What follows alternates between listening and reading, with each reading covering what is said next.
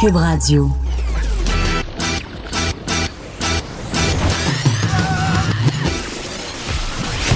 Pour elle, il n'y a jamais de mauvaise question. De treize à quinze. Les Effrontés. Avec Geneviève Pettersen.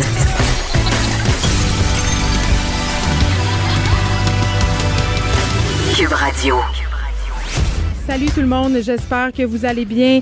En ce moment, je suis en direct du Salon de l'Auto de Montréal. Vous aurez compris que c'est vraiment mon milieu naturel. Je suis une fille de char absolument de façon incroyable. D'ailleurs, je vous parle souvent de ma rutilante Kia Rondo. Donc, je suis enchantée d'animer en direct du Salon de l'Auto qui a lieu en ce moment même au Palais des Congrès de Montréal. Et là, vous savez, euh, Q U B Radio est quand même fier d'offrir aux visiteurs du salon un audio guide. Ça a été produit par nos experts du Guide de l'Auto, pardon, et l'équipe podcast de Q U B. Donc, si vous visitez le salon, vous aurez l'opportunité d'obtenir à chaque kiosque des détails sur les constructeurs. C'est un peu comme le même principe euh, que quand on va visiter un musée. Vous savez, on peut avoir un audio guide et là, on nous fait un peu la description de ce qu'on voit. Donc, on a fait ça pour vous, pour avoir accès à l'audio guide du Salon de l'Auto. Il faut télécharger gratuitement l'application mobile de Q U B Radio. Évidemment, elle est dans la section balado du site Q U B Radio. Et sélectionner l'image audio guide Salon de l'Auto deux mille vingt. Et là, je vais prendre un pari avec vous. Vous le savez, je suis une auteure, j'écris des romans dans la vie. On va compter combien de fois pendant l'émission je vais me tromper, combien de fois je vais dire Salon du livre au lieu de Salon de l'Auto. Mais euh, je raconte tout de suite ma petite anecdote de char parce que c'est très, très drôle. Moi, j'ai eu mon permis de conduire à trente ans, OK?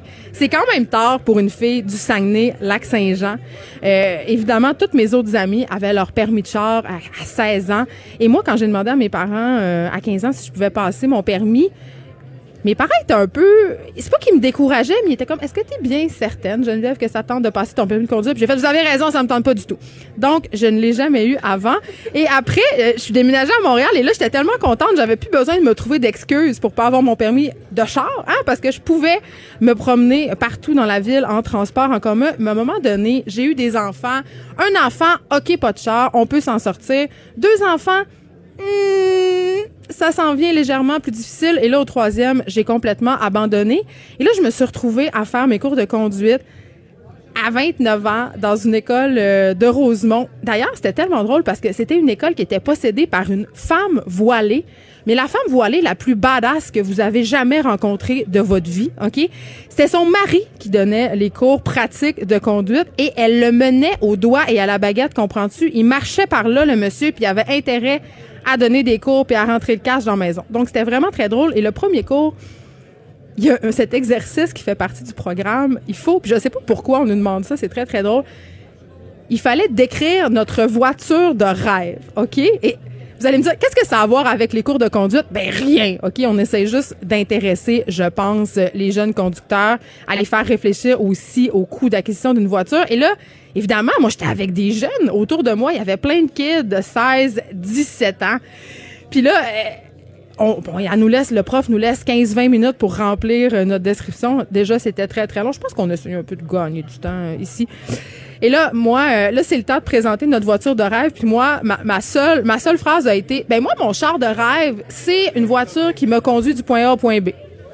Tout le monde a ri de moi parce que dans la classe, évidemment, il y avait des gens pour qui c'était une Ferrari, une B M W, un V U S Audi. Tu sais, vraiment, les gens avaient ce rêve de posséder une voiture X. Puis moi, ben j'avais même pas pensé à ça. Mais hein, contre toute attente et peut-être contre les attentes aussi de mon professeur de conduite pratique, j'ai passé mon cours, j'ai passé mon examen, j'ai eu mon permis de la première shot parce que euh, j'avais une sainte peur euh, de, de changer de voie. J'étais terrorisée à l'idée de changer de voie et l'idée même de me parquer en parallèle relevait de la science-fiction, OK? Mais non, je l'ai eu, j'ai bien travaillé, j'ai étudié.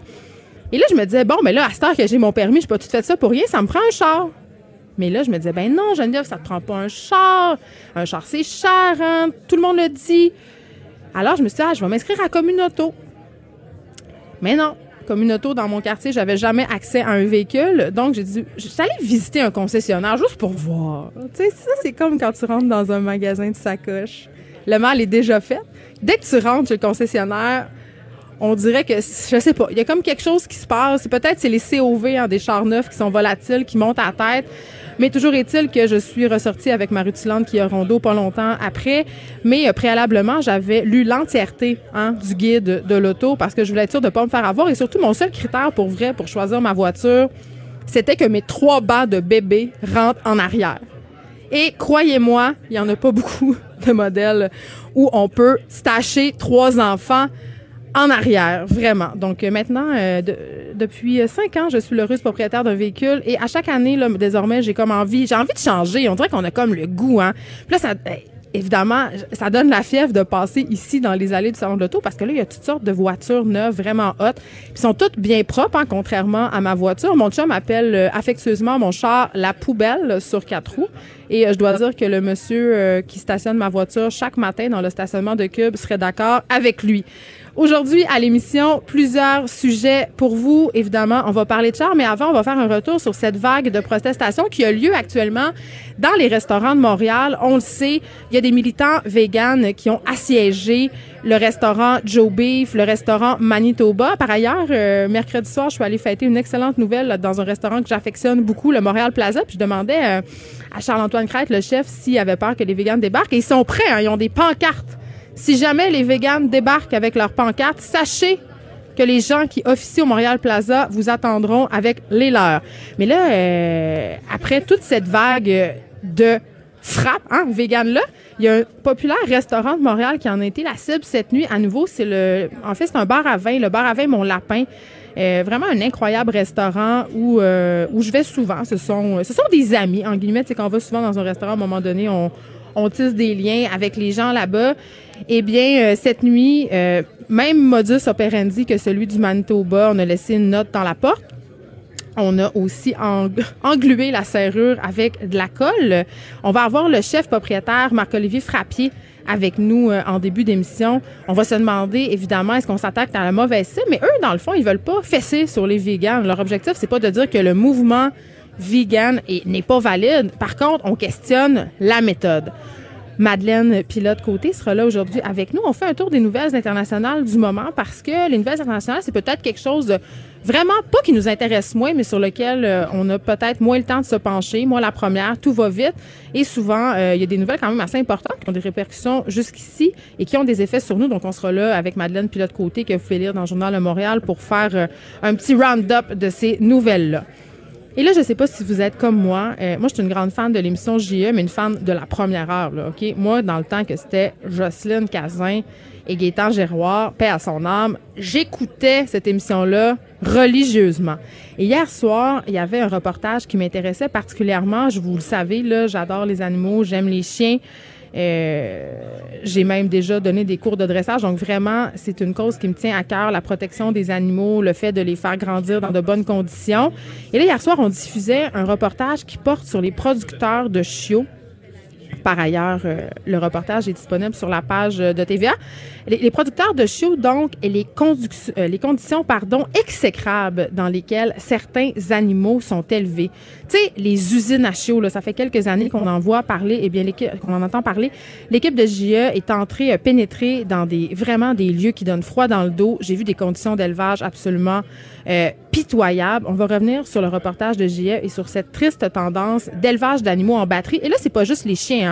Tous les animaux qui sont vendus, euh, que ce soit dans les animaleries, sur Internet par le biais de petites annonces comme Kijiji, bien souvent, ils sont issus de ces endroits-là, des endroits peu recommandables où on vraiment, là, on élève les animaux en batterie dans le seul but de faire euh, du profit. On en parlera avec Johanne Tassé, fondatrice des centres d'adoption d'animaux de compagnie du Québec. Et moi-même, là, j'ai déjà plaidé coupable. Pour vrai, là, mon premier chien, euh, quand je suis partie de chez mes parents, nous, chez nous, on a toujours eu des chiens, OK? On avait un berger allemand. En plus, c'est drôle, j'en parlais hier. Moi, je suis enfant unique et mon premier meilleur ami dans la vie, là, parce que j'étais tout seul dans le fin fond du rang Saint-Joseph à Jonquière, c'était un berger allemand dressé à l'attaque et répondait au nom de Boss. Bon, OK, ça, on pourrait discuter du choix du nom, là. Euh, mais voilà, j'ai grandi avec les chiens. On a eu plusieurs chiens chez nous et c'était impensable pour moi d'habiter une maison. Pour moi, une maison sans chien, ce n'était pas une maison. Évidemment, maintenant, je n'ai plus de chien parce que je n'ai pas un rythme de vie pour lui donner tout ce qu'il aurait besoin pour être heureux. Euh, ceci dit, mon premier chien, je l'ai pris dans une animalerie de Québec et je pensais vraiment bien faire. C'était une grande animalerie où ça, c'était très, très propre. Euh, tout avait l'air impeccable. Je me suis pointée là. Moi, je voulais un teckel noir et feu à poil ras. C'était ça que je voulais. Je me suis enlignée dans le magasin, comme si j'allais magasiner une sacoche, encore une fois. Je rentre là, la préposée est là. Elle me parle de toutes les caractéristiques de cette race-là que je connais déjà très bien. Et ça a l'air, pour vrai, là, tout a l'air impeccable. La cage est propre. Il y a même des garanties de santé. L'animalerie me garantit que pendant un an, si mon chiot a des, ou mon chien a des problèmes de santé majeurs, ils vont me rembourser, ils vont couvrir les frais vétérinaires. Je signe un contrat, je m'en vais là. Je m'en vais chez nous. Ça m'a coûté mille piastres. Et ça, c'est sans compter tous les accessoires, la nourriture, et cetera. Première affaire que je sais, mon chien est malade. Mais là, mon chien est malade. Qu'est-ce que vous voulez que je fasse? J'appelle l'animalerie. Je dis, le chien est malade. Ah, mais on peut le remplacer. Ben oui, mais je veux pas le remplacer. Moi, je l'aime, ce chien-là. Ah, mais là, madame, on est désolé. Nous, on vous offre de le remplacer. Si vous voulez pas le remplacer, il va falloir que vous arrangez avec vos troubles. Ben, ça a quand même fini par me coûter des milliers de dollars en frais vétérinaires parce que finalement, cette petite chienne-là qui s'appelait Betty, on a compris qu'elle avait une malformation du tube digestif et ça l'amenait à faire ses besoins un peu partout dans la maison. Et ça, c'est sans compter tous les problèmes de comportement parce que cette petite chienne-là, Dali, elle était née fort probablement dans une usine à chiots. Donc, avant de d'atterrir à l'animalerie, probablement qu'elle n'avait jamais vu la lumière du jour. C'est-à-dire élevée en batterie dans une cage, pas sociabilisée. Faut savoir que quand on achète un animal de compagnie, la sociabilisation, c'est très, très important. Et la sociabilisation des chiens doit se dérouler dans une fenêtre très particulière de temps. C'est-à-dire, c'est environ entre deux et quatre mois et même avant où la sociabilisation va se faire, c'est-à-dire qu'on doit présenter aux chiens ou aux chats différentes situations, différents types de personnes, que je pense aux enfants, à des personnes en mobilité réduite, euh, les faire sortir un peu, ça c'est bien sûr après avoir eu les vaccins euh, nécessaires, mais il y a tout, il y a tout un, un espèce de cheminement à faire si on veut un animal de compagnie qui est bien dans sa tête. Donc, Betty, ma chienne, elle avait toutes sortes de problèmes de comportement, en plus d'être malpropre. Elle était agressive, elle avait peur de tous les bruits, elle avait peur des hommes parce qu'elle n'en avait peut-être jamais vu avant d'atterrir à l'animalerie et ça s'était pas imprégné dans son petit cerveau. Donc, à un moment donné, c'est vraiment plate, mais j'ai dû la faire euthanasier. Et j'ai eu une peine incroyable et j'étais responsable parce que j'avais fait un mauvais choix, mais je le savais pas. Donc, je trouve que, que ce type de reportage-là est particulièrement important et peut-être que la prochaine fois que vous aurez envie d'acheter un animal de compagnie, même si vous avez les meilleures intentions du monde, ben, vous allez vous tourner, et c'est vraiment mon souhait, vers des éleveurs éthiques, pas vers des producteurs qui annoncent leurs animaux sur Kijiji. On va parler aussi, et ça c'est dans un tout autre registre, à Yves Thériault. Euh, ce journaliste est spécialiste du milieu carcéral parce que je veux revenir sur le meurtre de cette jeune femme de vingt-deux ans à Sainte-Foy. Euh, un meurtre absolument odieux. Tous les meurtres de femmes sont odieux, mais celui-là l'est particulièrement parce que ce meurtrier-là, il était en semi-liberté. Il avait des lourds antécédents judiciaires. Il avait été incarcéré pour le meurtre en deux mille quatre de son ex-conjointe. Et c'est capoté, là. Ce gars-là s'est ramassé en liberté, ben en semi-liberté, me direz-vous, mais quand même, il avait le droit d'être dans une chambre d'hôtel avec cette jeune femme-là qui était, euh, en tout cas, toute porte à croire que cette jeune femme-là était une travailleuse du sexe. Et là, quand je dis ça, je veux pas dire parce qu'elle était une travailleuse du sexe, elle mérite ce qui lui est arrivé, là. Vraiment pas. Je fais juste spécifier que c'est dans le contexte dans lequel ces deux personnes-là étaient ensemble, donc ils étaient dans une chambre d'hôtel. Et cet homme-là, à plusieurs reprises, euh, au cours des dernières années, la famille de la victime, de sa première victime, cette femme qui l'a assassinée sauvagement en deux mille quatre, avait fait des représentations devant les, euh, le comité, le commissaire euh, des libérations conditionnelles pour dire, écoutez, là, nous, on se sent pas en sécurité que cet homme-là soit en liberté, on se sent menacé, on sent qu'il représente un fort euh, risque de récidive. Et bien, malheureusement, c'est arrivé. C'est arrivé. Un autre meurtre de femme, un, un meurtre de trop. Tous les meurtres sont de trop. Ça me jette à terre et ce qui est vraiment, selon moi, absolument écœurant dans cette histoire-là, c'est que ce meurtre-là, on aurait pu l'éviter. On va faire le point aussi sur la fameuse crise du recyclage au Québec avec Karel Ménard. Vous le connaissez, il est souvent à l'émission quand on parle de ces problématiques-là, directeur général du Front commun québécois pour une gestion écologique des déchets, parce que là, Les dépotoirs débordent, on ne sait plus quoi faire de nos déchets, et même qu'il y a certains des pays où on avait l'habitude d'envoyer notre stock qui nous les retournent. Donc, ils nous les retournent, nos déchets. Ils n'ont plus de place où les mettre. Baptiste Zapirain sera là aussi. Euh, on va parler de la situation en Côte-Nord. On le sait, euh, la Côte-Nord, c'est une région qui en arrache, c'est une région qui est enclavée, une région du Québec qui est vraiment isolée du reste du monde à cause des piètres options de transport pour y aller euh, ou en sortir. C'est le sujet de la page dans cinq minutes. Et évidemment, ça sera impossible de parler de tout ça sans parler de la fameuse saga du traversier. Donc, on en prendra où est-ce qu'on en est rendu avec ce fameux bateau. Et là, évidemment, euh, Salon de l'Auto oblige, on va terminer l'émission en parlant de voitures électriques. Voitures électriques qui ont quand même euh, la belle part en ce moment au Salon de l'Auto avec euh, notre collaborateur Germain Goyer que vous connaissez du Guide de l'Auto, animateur aussi euh, de podcast rapport aux voitures. Il sera là. Et moi, j'ai envie qu'on se pose la question, est-ce que à l'heure de la crise climatique qu'on traverse en ce moment, est-ce que des événements comme le Salon de l'Auto, ça attire encore autant de gens? Est-ce que ça attire les jeunes aussi? Parce que, euh, bon, cette semaine, c'est drôle, il y avait tout ce, ce reportage sur le Journal de Montréal comme quoi la voiture était reine de la ville et, euh, contre toute attente, les jeunes étaient de grands utilisateurs de la voiture. Donc, peut-être que c'est un préjugé que j'ai que celui de penser que les jeunes s'intéressent pas aux voitures. Geneviève Pettersen, la seule effrontée qui sait se faire aimer. Jusqu'à quinze, vous écoutez Les Effrontés. Un autre restaurant qui a été ciblé par une action anti-spéciste par des militants véganes à Montréal, le prisé restaurant Mon Lapin a retrouvé son établissement ce matin vandalisé.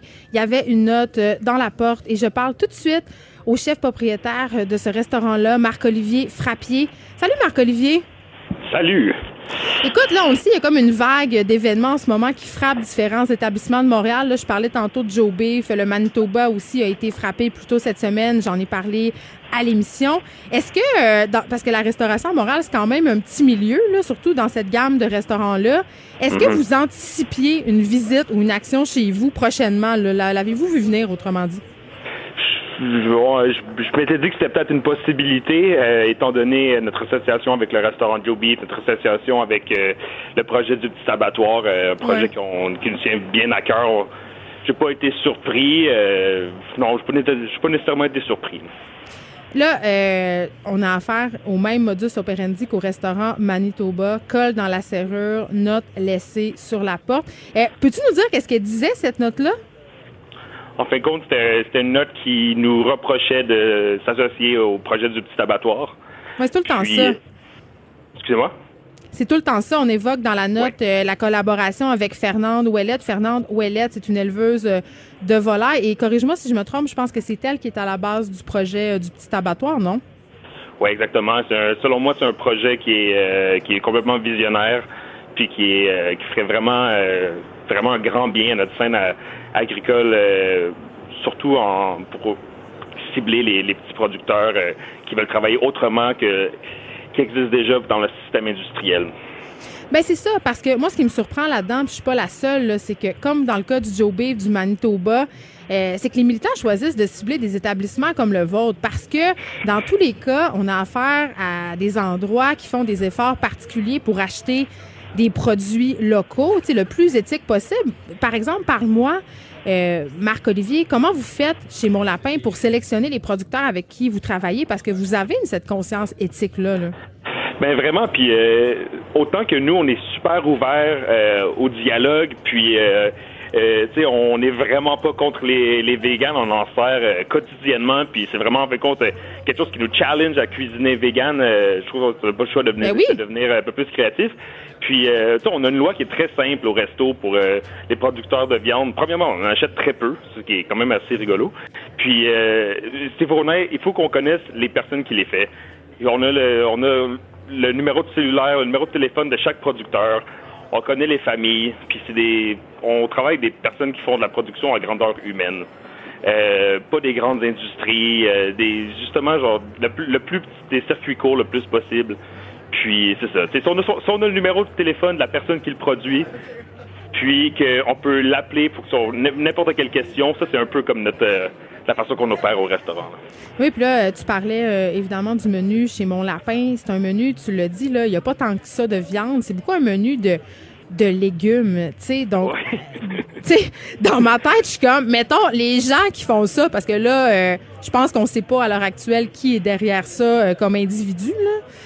Mais non. les gens les gens qui font ça, tu sais, est-ce que, selon toi, ils choisissent la bonne cible? Parce que Joe Beef, je peux comprendre, là, ça frappe l'imaginaire dans le sens que c'est un restaurant, ça le dit dans le nom, viande. Mais Mon Lapin, euh, moi, j'y vais souvent, il y a peut-être deux plats de viande sur le menu, tu sais. Euh, ouais, ben en fin de compte, je, je, je le connais pas, le motif de, de ces gens-là. C'est plate ouais. parce que, euh, est-ce que se trompe de cible? Ben vraiment, il, c'est pas la... C'est pas, c'est pas les bonnes cibles. On se pose des questions. On essaie de travailler de la façon la plus éthique possible. On repense toujours notre façon de, à notre façon d'opérer. Est-ce qu'on pourrait faire ça mieux? Est-ce qu'on devrait faire ça de cette façon-là? Est-ce qu'on devrait le faire différemment? Puis, euh, on est extrêmement ouvert. Euh, tu sais, même, même ce geste-là nous fait, nous fait se questionner, en fait. Tu sais, on n'est pas, euh, on n'est pas, on n'est pas fermé à, à toutes ces discussions-là. Après, euh, Est-ce qu'il pourrait... Est-ce que... Moi, c'est, c'est comme n'importe quelle chose. Hein. Quelqu'un qui, qui m'attaque, qui fait du vandalisme, qu'il faut que je débourse des centaines de dollars pour changer les portes. Après, s'ils veulent, s'ils veulent jaser, ça me tente un peu moins, là. Mais je comprends, mais là, c'est ça, euh, tu fais allusion au coût de... Bon, là, vous êtes arrivé ce matin, euh, il y avait de la colle ouais. dans la serrure, là, vous voulez visiblement ouais. ouvrir ce soir. Tu sais, le vendredi soir, c'est une grosse soirée en restauration. Tu sais, vous per... ouais. si vous ouvrez pas, là, vous perdez des milliers de dollars. Combien ça va vous coûter, là, changer cette porte-là? Ah, c'est rien de fou, là. Ça, on, ça va être quelques centaines de dollars, ça, ça se fait. Puis en passant, on va être ouvert ce soir, là. Sauf que, oui. sauf que c'est... c'est... C'est, c'est plus que euh, je trouve que le, le discours est intéressant. Je trouve que il y a, y a matière à discussion, sauf que c'est pas la bonne façon. C'est puis ça, n'importe, comme n'importe qui, quand, quand tu te sens un peu attaqué, ça te donne moins le goût de, de, de, de poursuivre la discussion là. Mais oui, Marc-Olivier Frappier, parce que si ces gens-là étaient venus cogner à votre porte de façon civilisée, j'allais dire, étaient entrés pour dire, ben nous, euh, on aimerait proposer euh, des solutions, on est challengé par le fait que vous serviez de la viande, fort mm-hmm. possiblement que vous les auriez accueillis. Ben euh, absolument. Puis tu sais, c'est pas nouveau, c'est c'est, c'est, c'est pas nouveau ce, ce, ce questionnement-là. Dans le sens, ça va faire ça fait quinze ans que je suis en restauration, ça fait quinze mm. ans qu'une fois par semaine minimum. Il euh, y a quelqu'un qui est au restaurant qui est vegan, un ami d'un ami qui est végétalien, quelqu'un qui mange pas de viande mais qui mange du poisson. Puis cette conversation-là, ça fait quinze ans que n'importe qui qui travaille en restauration ou avec la nourriture, là, euh, à chaque semaine. T'sais, c'est pas... Euh, fait, la discussion est ouverte. La discussion, moi, elle, elle me challenge, puis je, je l'adore. Ce qui a sûrement amené un peu à travailler de la façon qu'on travaille en ce moment avec... Euh, des petits producteurs, des personnes avec qui on a des relations, des personnes avec qui qu'on est d'accord de la façon qu'ils travaillent, énormément de, de fruits de mer. T'sais. Après, euh, les fruits de mer, c'est considéré comme une des euh, choses les plus, euh, comme ils disent en anglais, sustainable, éco-responsable oui. à pouvoir servir parce que c'est extrêmement renouvelable.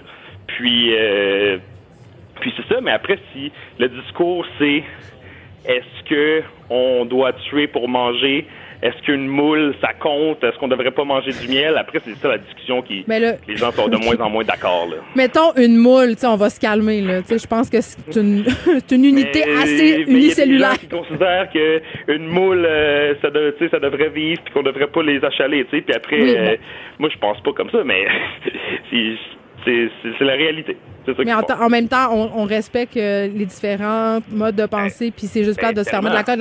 Je veux qu'on revienne euh, au projet du petit abattoir, euh, oui. Marc-Olivier, si ça ne dérange pas, parce que pour les gens qui nous écoutent, qui ne sont pas nécessairement familiers mm-hmm. avec les méthodes d'abattage au Québec, en quoi faire affaire avec un abattoir de ce type-là, là, un abattoir qui est pré- plus près, qui est plus petit aussi, en quoi ça change euh, au niveau éthique le fait de manger de la viande, de l'abattage? Parce, je le sais, là, on en regarde des vidéos sur euh, YouTube euh, des abattoirs, puis même moi qui mange de la viande, ça me fait mal au cœur de voir ça, là. Mais on va pas, on va pas se leurrer. Abattre un animal, c'est abattre un animal. Que tu l'abattes oui.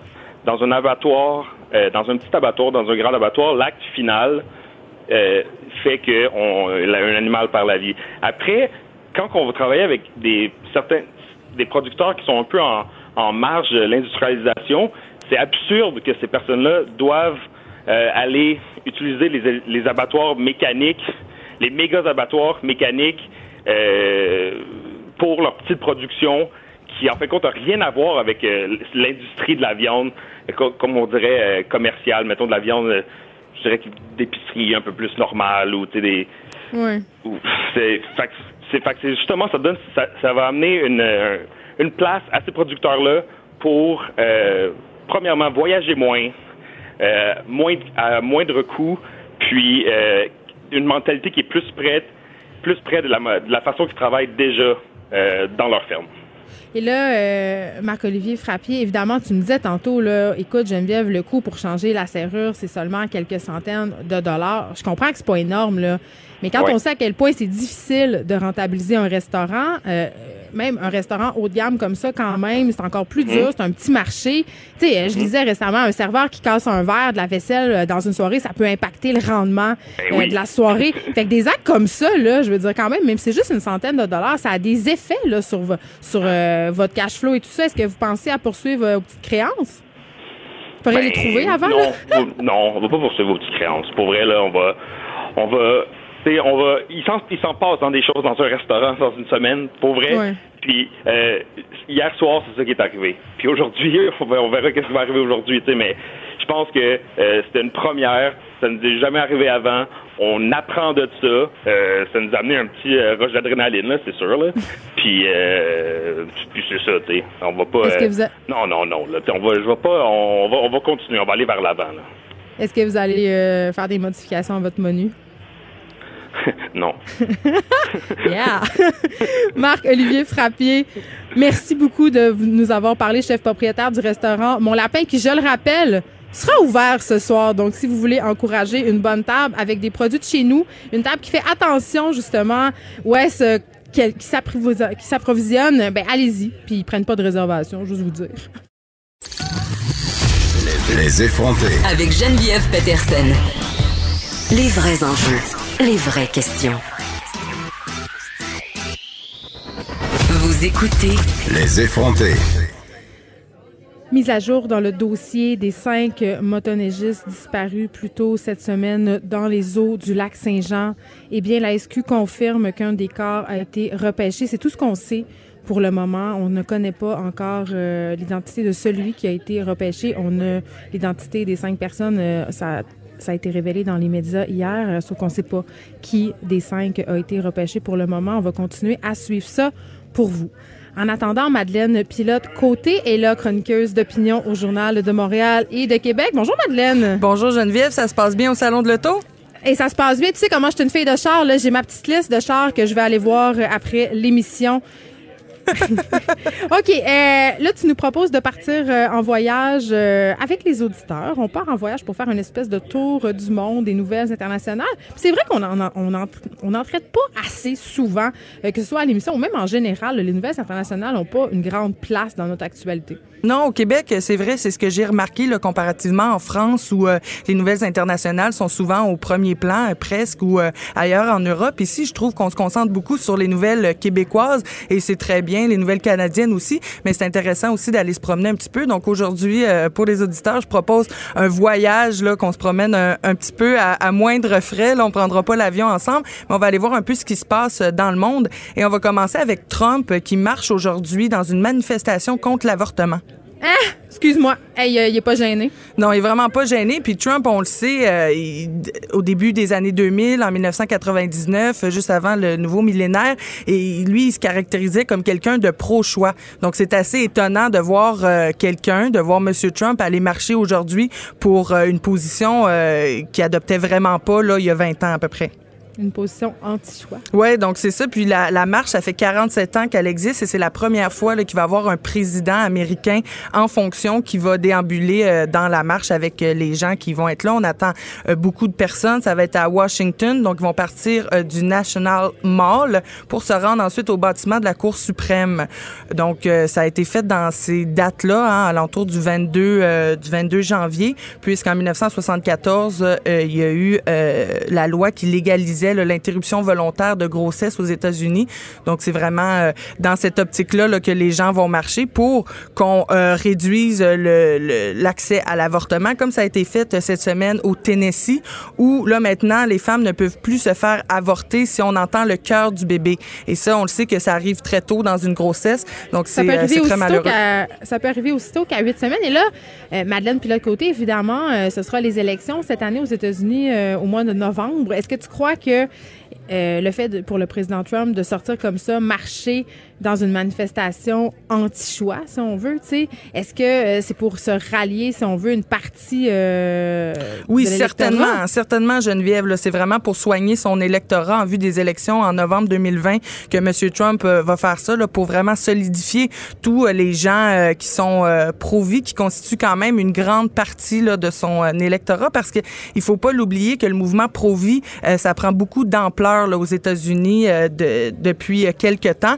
et on est de moins en moins gêné de s'afficher pro-vie, de s'afficher euh, anti-avortement. C'est comme une mode. Moi, c'est ça que j'en reviens pas. Ben oui, puis on le sait, là, cette année, on en a parlé plusieurs fois ensemble à l'émission, il y a eu un recul de la part de certains États américains par rapport aux droits des femmes. Plusieurs États ont adopté des lois pour restreindre l'accès à l'avortement. Donc vraiment, on est dans un recul, on est dans un désir de contrôle. Tu sais, T'sais, on dit plus on avance, plus on recule. Là, je pense que dans ce cas-là, on peut dire ça. Là. Ben oui, on peut dire ça. Selon moi, ça, c'est une marche pour reculer, ce qui, ce qui fait aucun sens, selon on, moi. On marche en reculant. On marche en, en reculant, et c'est vraiment dommage, puisqu'ici, au Canada, on le sait qu'on peut, les femmes peuvent se faire avorter là, jusqu'à la fin de leur grossesse. Il n'y a pas de limite de temps. Et de savoir que nos voisins, là, sur qui euh, on, euh, on calque des fois plusieurs politiques, sur qui euh, on s'inspire aussi, hein, comme notre grand frère, un peu les États-Unis, euh, par rapport au Canada. Donc, j'espère que les Canadiens vont pas s'inspirer là, de ce mouvement-là pro-choix qu'on voit aux États-Unis.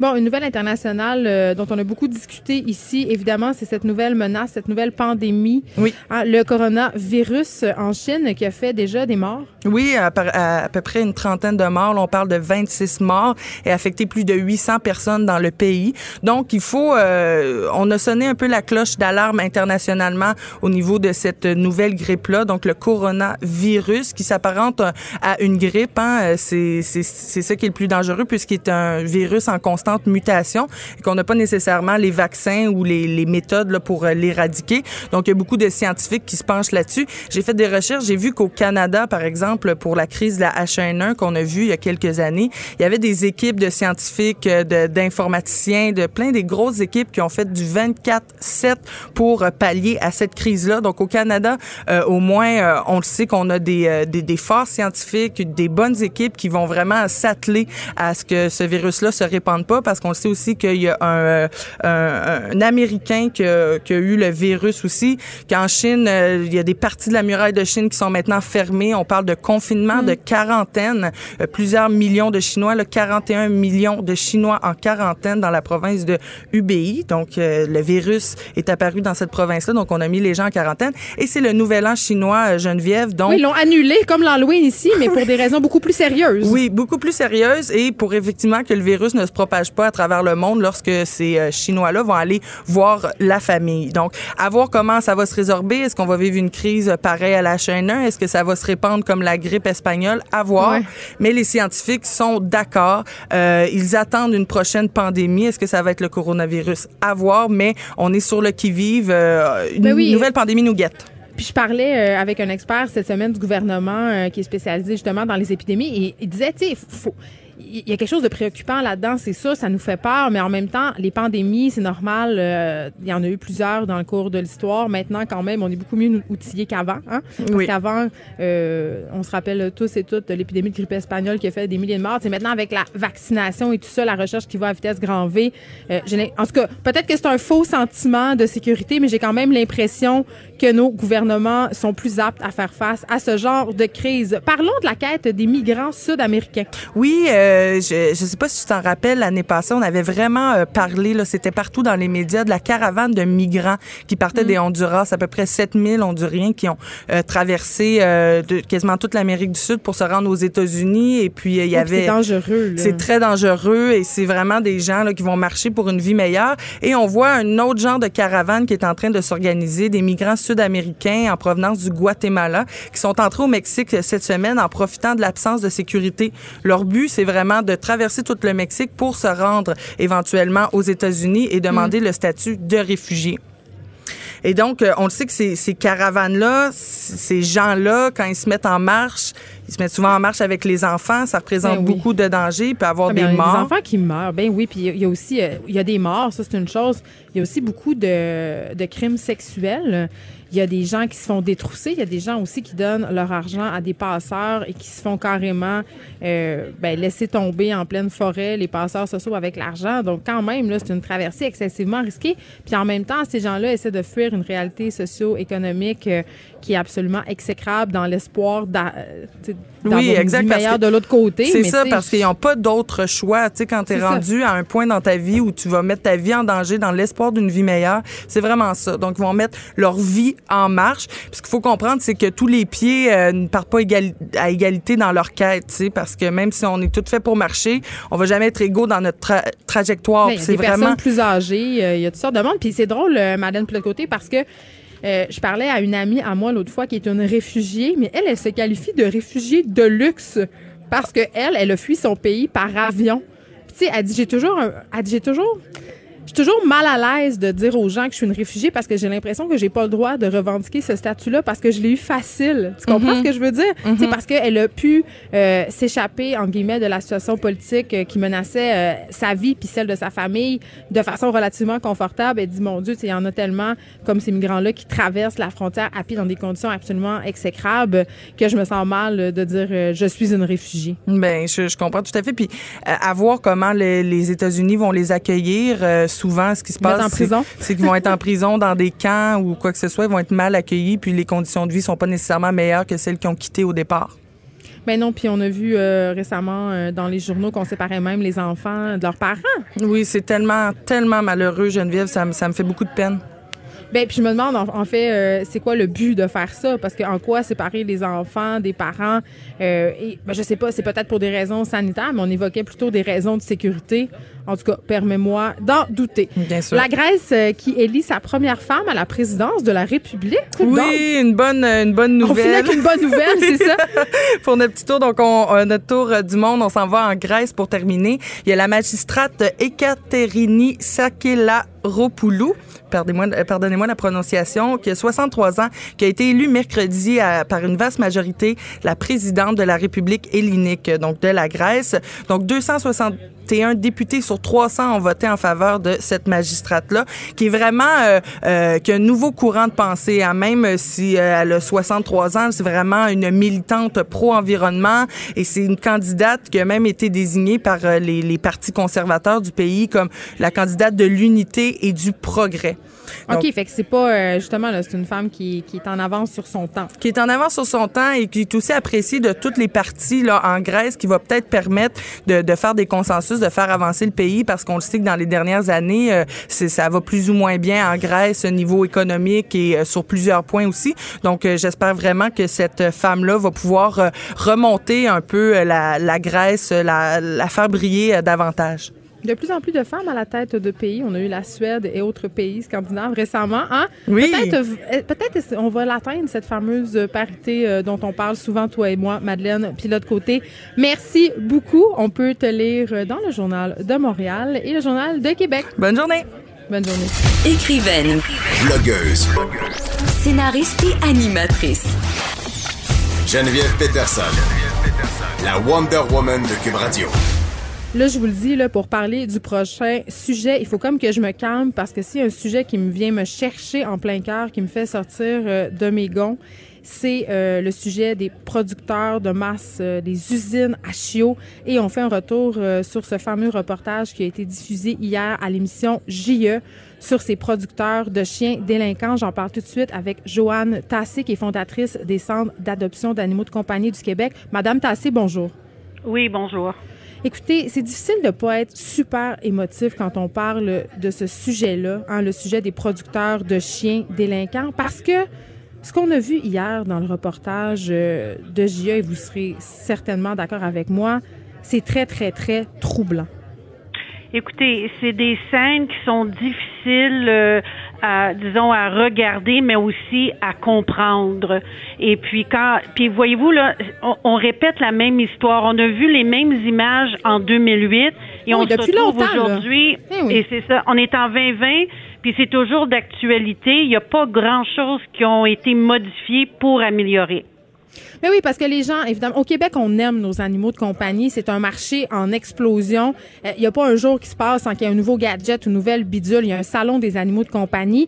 Mais les gens sont très peu au courant de la façon... Tu sais, tantôt, c'est drôle, on parlait euh, de conditions d'élevage de la viande. Évidemment, les animaux de compagnie, c'est pas la même affaire. Là, on les élève pas pour la viande, mais il y a des conditions d'élevage. Et les gens en ont pas conscience. Tu sais, on...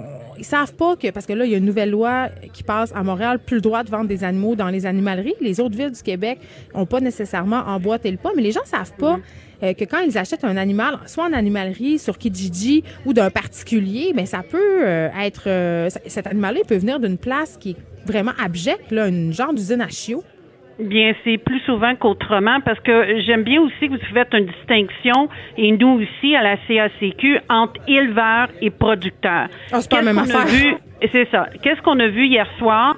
Ce sont des producteurs. Alors, c'est le gain monétaire de vendre un animal. Les soins sont pas là. Pas non, non seulement les soins euh, physiques de l'animal, mais aussi les besoins psychologiques. Et qu'est-ce ouais. qu'on a vu? C'était de la détresse de ces animaux-là.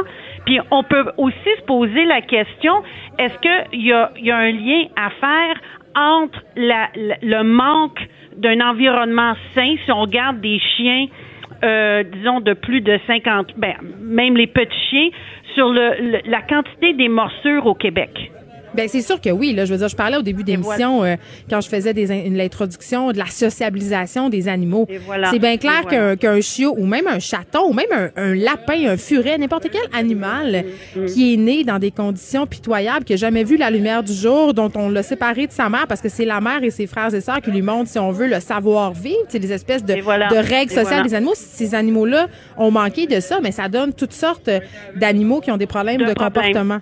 Et des là, problèmes. je veux qu'on... Oui, puis vous, je veux juste revenir sur ce que vous dites sur euh, les Québécois qui vont acheter. Parfois, qu'est-ce qu'ils vont dire? Écoutez, je voulais sortir le chiot de de, de cet environnement, mais qu'est-ce oh, qu'on comprend fait de la ça, mer? On comprend c'est? ce réflexe-là, mais ça, ça fait tourner la roue. Si on le sort, il y en Et a voilà. un autre qui va le remplacer. Écoutez, s'il y a de la demande, il y a de la production. Fait qu'on oui. demande aux gens de considérer l'adoption, de voir euh, à ce qu'on on, on essaye de résoudre ensemble en tant que société euh, ce type d'industrie, parce que c'est une industrie. Ben oui, puis en même temps, il euh, y a des éleveurs qui vendent des chiens à un fort prix, puis c'est pour des raisons, puis on en parlera peut-être tantôt. J'ai envie qu'on se parle du MAPAQ, OK? Parce oui. que là, moi, hier, j'ai vu des affaires qui m'ont fait capoter, des affaires d'un illogisme absolument incroyable. Tu sais, en ce moment, si on a plus que quinze chiens, il faut demander un permis au MAPAQ. Euh, la ville aussi, où est-ce qu'on habite, on doit lui demander un permis parce que selon la ville où on habite, il y a un nombre de chiens permis par foyer. Mais quand tu as quarante-neuf chiens et moins, il n'y a comme pas vraiment d'inspection du MAPAQ, non, c'est, c'est n'importe c'est quoi. A, c'est quelque chose qu'on avait euh, noté, remarqué et contesté lorsque le MAPAQ, il y a quelques années, a dit, bien, sous un certain nombre, il n'y aura pas d'inspection. Et nous, notre argument, c'était pour dire, est-ce que ces chiens-là n'ont pas la même, entre guillemets, valeur ou un droit de qualité de vie que si mmh. vous êtes à, à, à quarante-huit et plus? Ça ne fait aucun sens. Il n'y a pas de cohésion au Québec entre non, le MAPAQ, entre euh, le MAMRO, qui est le, le ministère des Affaires municipales, la sécurité publique, il n'y a aucune cohésion. Puis, n'oubliez pas que le MAPAQ, l'acronyme, c'est le ministère de l'Agriculture, des Pêches et de l'Alimentation. C'est-tu le bon ministère pour s'occuper de ça, tu sais? Et voilà. Fait que c'est pas des animaux de consommation, c'est des mmh. animaux de compagnie. Et les chiens au Québec, et les, ben en fait, tous les animaux de compagnie étaient considérés comme des biens immeubles jusqu'à là, pas longtemps, je crois. Je ne sais voilà. pas si c'est encore le cas, mais c'était ça. Euh, tu sais, bon, par rapport au fameux permis du MAPAQ, c'est quand même une joke parce que ce permis-là, il coûte deux cent cinquante dollars, OK? Oui. C'est rien comparé à tout l'argent que ces gens-là vont faire. On voit dans le reportage une éleveuse de Poméramiens, elle a son permis du MAPAQ à deux cent cinquante dollars, mais elle a quarante-huit chiens dans sa maison. Avant ses chiots, deux mille cinq cents dollars. C'est le prix d'un chien de qualité show. Quand je dis qualité show, ça veut dire un chien qui fait des expositions de beauté, là, euh, okay. d'un éleveur éthique. Ça n'a aucun sens. OK.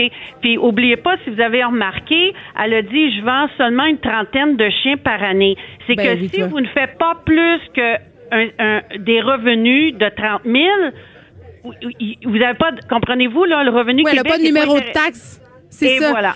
Parce voilà. que, euh, je veux euh, le souligner aux auditeurs, euh, pour, quand tu fais trente mille dollars de revenus, il faut que tu t'inscrives au registre des taxes. Donc, il faut que tu payes de la T P S et de la T V Q. Et, et voilà, toute cette, oui. cette belle industrie-là se fait en dessous de la table.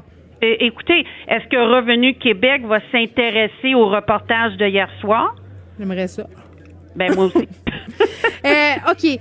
Euh, bon, on l'a vu là dans le reportage, certaines personnes opèrent de véritables usines à chiots et euh, bon, ces gens-là euh, doivent pas déclarer grand-chose à Revenu Québec, non, c'est bien non. évident. Mais là, euh, dans dans cette histoire-là, il y a des gens qui sont floués, là, c'est-à-dire qu'il y a des gens qui ont des bonnes intentions, qui veulent adopter un animal, qui veulent s'en occuper, qui veulent en prendre soin, qui se ramassent avec des chiots malades. On a vu un couple qui avait un Rottweiler avec ouais. la dysplasie des hanches mm-hmm, sévère. Mm-hmm. Et il y a pas grand-chose à faire là. Ils veulent te le remplacer, mais tu veux pas. Vous n'avez pas de, de, de ressources acquises d'obtenir une certaine compensation. Et puis, c'est là où, on, où ces gens-là se trouvent entre deux chaises, comprenez-vous? Ouais. Mais un point aussi que la dame de, des Rottweiler, qu'est-ce qu'elle a mentionné, euh, quand elle a finalement dit « Ah, ben ces chiens-là, euh, je les ai pu ». Est-ce que ces chiens-là ont été vendus à un autre producteur de chiens et le cycle mmh. recommence? Fait que quand on regarde acheter un chien de qualité, euh, les, éleveurs, les éleveurs, ils font beaucoup d'examens. L'examen des hanches, l'examen pour les yeux. Il y a une batterie d'examens qu'ils font pour s'assurer que la génétique de l'animal soit euh, le plus, qu'il y ait le plus moins possible de problèmes de, de, de, de santé. Tandis que eux, les producteurs, c'est du n'importe quoi. Oui, puis un éleveur sérieux va offrir des garanties de santé, va offrir un suivi à vie de ses animaux, même que dans certains contrats, chez certains éleveurs, on nous fait signer une clause comme quoi si on veut se débarrasser oui. de notre animal, on doit le retourner chez l'éleveur. Ce sont des gens qui ont à cœur euh, les animaux qu'ils produisent, entre guillemets, là. Exactement, exactement. OK, là, on voit ça, puis on se dit, OK, là, ça fait des années que ça dure. Puis les gens, quand ils voient ça, là, ils sont complètement outrés, là. Il n'y a pas personne qui veut acheter un animal qui vient de ces endroits-là. Pourtant, il n'y a rien qui est fait. Et un truc, euh, en tout cas, à mon sens, qui est problématique, c'est que le MAPAQ a bien beau passer des lois, exiger des permis, mais le résultat, au bout du compte, c'est qu'il y a juste dix-huit inspecteurs. Bon, c'est que la Québec. loi présentement nous donne le droit au gouvernement d'ajouter des règlements. OK? C'est d'une certaine facilité à ajouter, modifier des règlements. Là où le bas blesse, c'est qu'il n'y a pas de mesure d'accompagnement. Et là, on parle de, d'argent. Comprenez-vous? Alors, la loi, elle est là, mais c'est les règlements. Il doit avoir des mesures euh, d'accompagnement. Puis, je vais apporter aussi un autre point à vos auditeurs. La T V Q. OK. Qui est, OK, la T V Q. Taxe de vente du Québec. Exactement. Tout sur les produits animaux, pensions, vétérinaires, tout ça. Combien ça rapporte au gouvernement? Est-ce qu'il y a quelqu'un qui peut me donner la réponse? Moi, j'aimerais bien savoir, dans les coffres du gouvernement, la T V Q qui est en lien avec la vente des, comme je vous dis, là, tout ce qui est en lien avec les animaux de compagnie, qu'est-ce que ça représente au Québec? Puis si on regarde en Ontario, si on regarde en Ontario, ils ont des inspecteurs formés. Là, il faut faire une différence. Ils sont formés et ils reçoivent aussi des formations continues. Parce et que ici, là, on n'a pas ça. Allez-y. Non, non, ici, on n'a pas ce type de formation ou de, de, de, de professionnalisme en, en, en qu'est-ce qui est en lien avec qu'est-ce qu'ils doivent observer et regarder. Un, je m'excuse, un inspecteur du MAPAQ n'a pas... Euh, écoutez, ils vont aller inspecter des restaurants, des fermes, Euh, des abattoirs, euh, des poulaillers, des, des élevages de bovins. Puis là, vous arrivez dans un élevage de chiens. Oui, mais en même temps, Madame Tassé, euh, je vais me faire l'avocat du diable un peu, là, ça prend pas la tête à Papineau. Euh, si vous et moi, on entre à l'intérieur de, de cette usine à chiots qu'on a vue hier à l'émission J E, là, cet mm-hmm, homme, mm-hmm, je crois que c'est mm-hmm, dans l'anneau d'hier, mm-hmm. qui avait littéralement des box, c'était dégueulasse. Mm-hmm, euh, on mm-hmm. le voit bien vite là, que ça ne satisfait pas à aucune norme, là. Oui, mais la celle qui c'est euh, la dame qui a été euh, en entrevue, qui travaille pour le MAPAQ, si on a bien compris, elle travaille oui. avec une main attachée dans le dos. Là, oui, c'est qu'ils n'ont pas tous les pouvoirs nécessaires pour agir et voilà. condamner ces gens-là. Et là, euh, moi, j'ai envie qu'on parle parce que là, on pointe du doigt le MAPAQ. Euh, mm-hmm. Le rôle des municipalités, quand même, là-dedans, selon moi, n'est pas négligeable. Parce que, bien souvent, là, quand on a une usine à chiots comme ça, même si c'est en territoire, euh, souvent c'est en campagne, c'est éloigné, là, dans des terres agricoles, mais les voisins autour, ils s'en rendent bien compte qu'il y a quelque chose qui marche pas. On l'a vu, là, ils font des plaintes, il n'y a rien qui aboutit. C'est comme si ces personnes-là pouvaient exercer euh, leur pratique d'élevage sans être inquiétées. La municipalité, ben, ça ne dérange pas. Euh, écoutez, si on prend l'exemple de la Beauce, pour nous, la Beauce, ouais. c'est l'épicentre des usines à chiots au Québec. C'est des petits villages, tout le monde se connaît, mais bien souvent, c'est le neveu, la nièce, le mononcle, ah, la matante. Ben Comprenez-vous, là? Fait ben qu'ils oui. veulent pas toucher à ça. Fait que ça prend des, des, comment je pourrais dire, des inspecteurs. Extérieurs. Euh, de l'extérieur et non pas des villes. Mais les villes sont indifférentes. Les, écoutez, il y a, y a trois accusés dans le box des accusés. On a les citoyens qui encouragent le marché. Mais souvent, on c'est a sans les savoir. Villes. Pardon? Souvent, on parle du citoyen, je comprends, mais je veux pas que non plus qu'on, qu'on tape sa tête du citoyen parce que souvent, les gens ne le savent pas. On l'a vu, là. Tu vas, tu réponds à ton annonce sur Kijiji, là, Madame Colette, elle te répond, elle en a un, Poméranien, mais elle te laisse pas voir les installations, elle te laisse pas rentrer. Moi, je le sais que c'est louche, puis qu'on doit pouvoir rencontrer mm-hmm. les parents, puis voir les lieux où les, où les bébés chiots naissent, mais le commun mm-hmm. des mortels, ce qu'ils veulent, c'est une petite boule de poil, puis une, un coup qu'ils l'ont dans les mains, ben ils partent avec. Je les comprends. Je, je les comprends, mais c'est pas la première fois là qu'on parle de oui. la situation au Québec. On le sait, la, le Québec, c'est la, le pire endroit quand ça vient aux animaux de compagnie. Mais revenons là sur le box des accusés. Fait qu'on a les citoyens, on a les villes, puis on a le gouvernement. Mais là, la question qui se pose, est-ce que les animaux de compagnie devraient être sous euh, le, le, le regard du MAPAQ? Sous l'égide Moi, du la MAPAQ. Réponse oui. est non. Mais qui devrait s'en occuper? Ben, je pense qu'il devrait avoir une entité propre pour tout ce qui a rapport, comme la S A A Q. C'est pas sous le ministère de la Sécurité publique. Il y a, il y a, il y a, c'est une organisation qui s'occupe exclusivement de tout ce qui est véhicule. OK? Mmh. Là, bref, en, en, en gros. Mais pour les animaux de compagnie, écoutez, ça fait quinze ans qu'on en parle, ça fait quinze ans que ça fonctionne pas. On peut-tu passer à d'autres choses? Puis avoir euh, euh, une autorité qui est strictement dédiée aux animaux de compagnie au Québec. Très bien, Johanne Tassé, merci, fondatrice des centres d'adoption d'animaux de compagnie du Québec. Et j'ai envie de vous dire, si vous songez à adopter un animal de compagnie, oui, il y a les refuges, c'est une bonne chose, mais c'est pas... Souvent, on a cette pensée que si on prend un animal sur Kijiji, il va nous coûter moins cher. C'est pas vrai, parce que peut-être qu'il est moins cher sur le coup, malgré que la plupart du temps, il est le même prix que chez un éleveur éthique, mais il va nous coûter peut-être des milliers de dollars en frais de vétérinaire et en frais de comportementaliste parce qu'il va avoir vraiment des problèmes. Et si vous voulez vous assurer que l'élevage avec lequel vous vous faites affaire de l'allure, il y a une bonne façon de le faire. Rendez-vous sur le site d'Anima Québec. Anima Québec, c'est l'Association nationale d'intervention pour le mieux-être des animaux. Sur leur site, il y a une liste d'éleveurs certifiés par eux, donc qui répondent à certains critères. Donc, vous allez être assuré d'acheter votre animal de compagnie dans un endroit qui a de l'allure et ainsi vous assurer de passer une belle vie avec lui. Geneviève Pettersen, la seule effrontée qui sait se faire aimer. Jusqu'à quinze, vous écoutez Les Effrontés. Bon, une autre triste histoire euh, d'une femme assassinée par un homme, une jeune femme de vingt-deux ans qui avait encore la vie devant elle, assassinée dans une chambre d'hôtel de Sainte-Foy par un ex-détenu, un ex-détenu qui avait obtenu sa semi-liberté conditionnelle euh, récemment, tout récemment. Et ce qui est vraiment, à mon sens, euh, inacceptable dans cette histoire-là, c'est un, évidemment, qu'une autre femme ait perdu la vie aux mains d'un homme. Mais en plus, cet homme-là, c'était un, c'est un, un récidiviste. Il a été condamné en deux mille quatre à la prison parce qu'il avait assassiné une femme, Chantal Deschaines. Et pendant des années, La famille de Chantal Deschênes s'est présentée devant la Commission des libérations conditionnelles pour dire « Écoutez, ne le remettez pas en liberté, cet homme-là ». Mais depuis, il a pu quitter le pénitencier dès deux mille seize là, pour amorcer un processus graduel de réinsertion sociale. Pourquoi il était en semi-liberté, cet homme-là? On va se poser la question avec Yves Thériault, journaliste, spécialiste du milieu carcéral et auteur du livre « Tout le monde dehors ». Monsieur Thériault, bonjour. Bonjour Geneviève.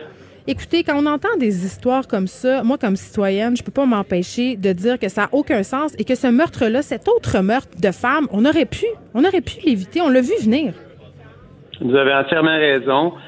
Tous les signaux étaient là et, et même depuis qu'on l'aurait mis en semi-liberté, il y avait des, des signaux comme quoi euh, il, il représentait un danger pour la société. D'ailleurs, c'est souligné dans le... dans la, la, la, la décision de la Commission des libérations conditionnelles. Oui. Euh, décision là, qui a été rendue à la suite de sa dernière comparution en septembre deux mille dix-neuf. Et on a souligné qu'il avait des rapports inappropriés avec des femmes. Et ça, c'était euh, au su de son agent de libération conditionnelle. Donc, on parle d'une stratégie développée pour lui permettre de, de rencontrer des femmes pour assouvir ses besoins sexuels. Écoute, ça donne la chair de poule, rien que d'y penser. C'est une aberration. Il y a moi, pas je comprends pas. De le décrire. Parce que, monsieur Thériault, on le sait. Pas. Puis, honnêtement, il va falloir que le, le service correctionnel canadien donne des explications parce que c'est, c'est complètement inadmissible. Bien, parce que là, là, moi, en tout cas, corrigez-moi si je me trompe, là, mais euh, on en lit puis on en voit des histoires dans mon métier, là. Il me semble que la commission, euh, une liberté conditionnelle, parfois, euh, bon, on refuse des libertés pour des pécadilles, là, des choses qui, à mon sens, bon, sont pas tellement graves. Là, vous l'avez dit, là, on avait des signaux. Cet homme-là s'est arrangé pour rencontrer des femmes, avoir des rapports sexuels problématiques avec elles, et malgré tout ça, on lui a accordé sa libération conditionnelle. Comment ça? Qu'est-ce qu'il a pu amener ben, là? Il faut faire attention, là. Il faut, faut pas mêler les concepts. Euh, il n'était pas en libération conditionnelle, il était Semi-liberté. en semi-liberté. Qu'est-ce Mais que c'est ça veut quoi dire? ça? Ouais.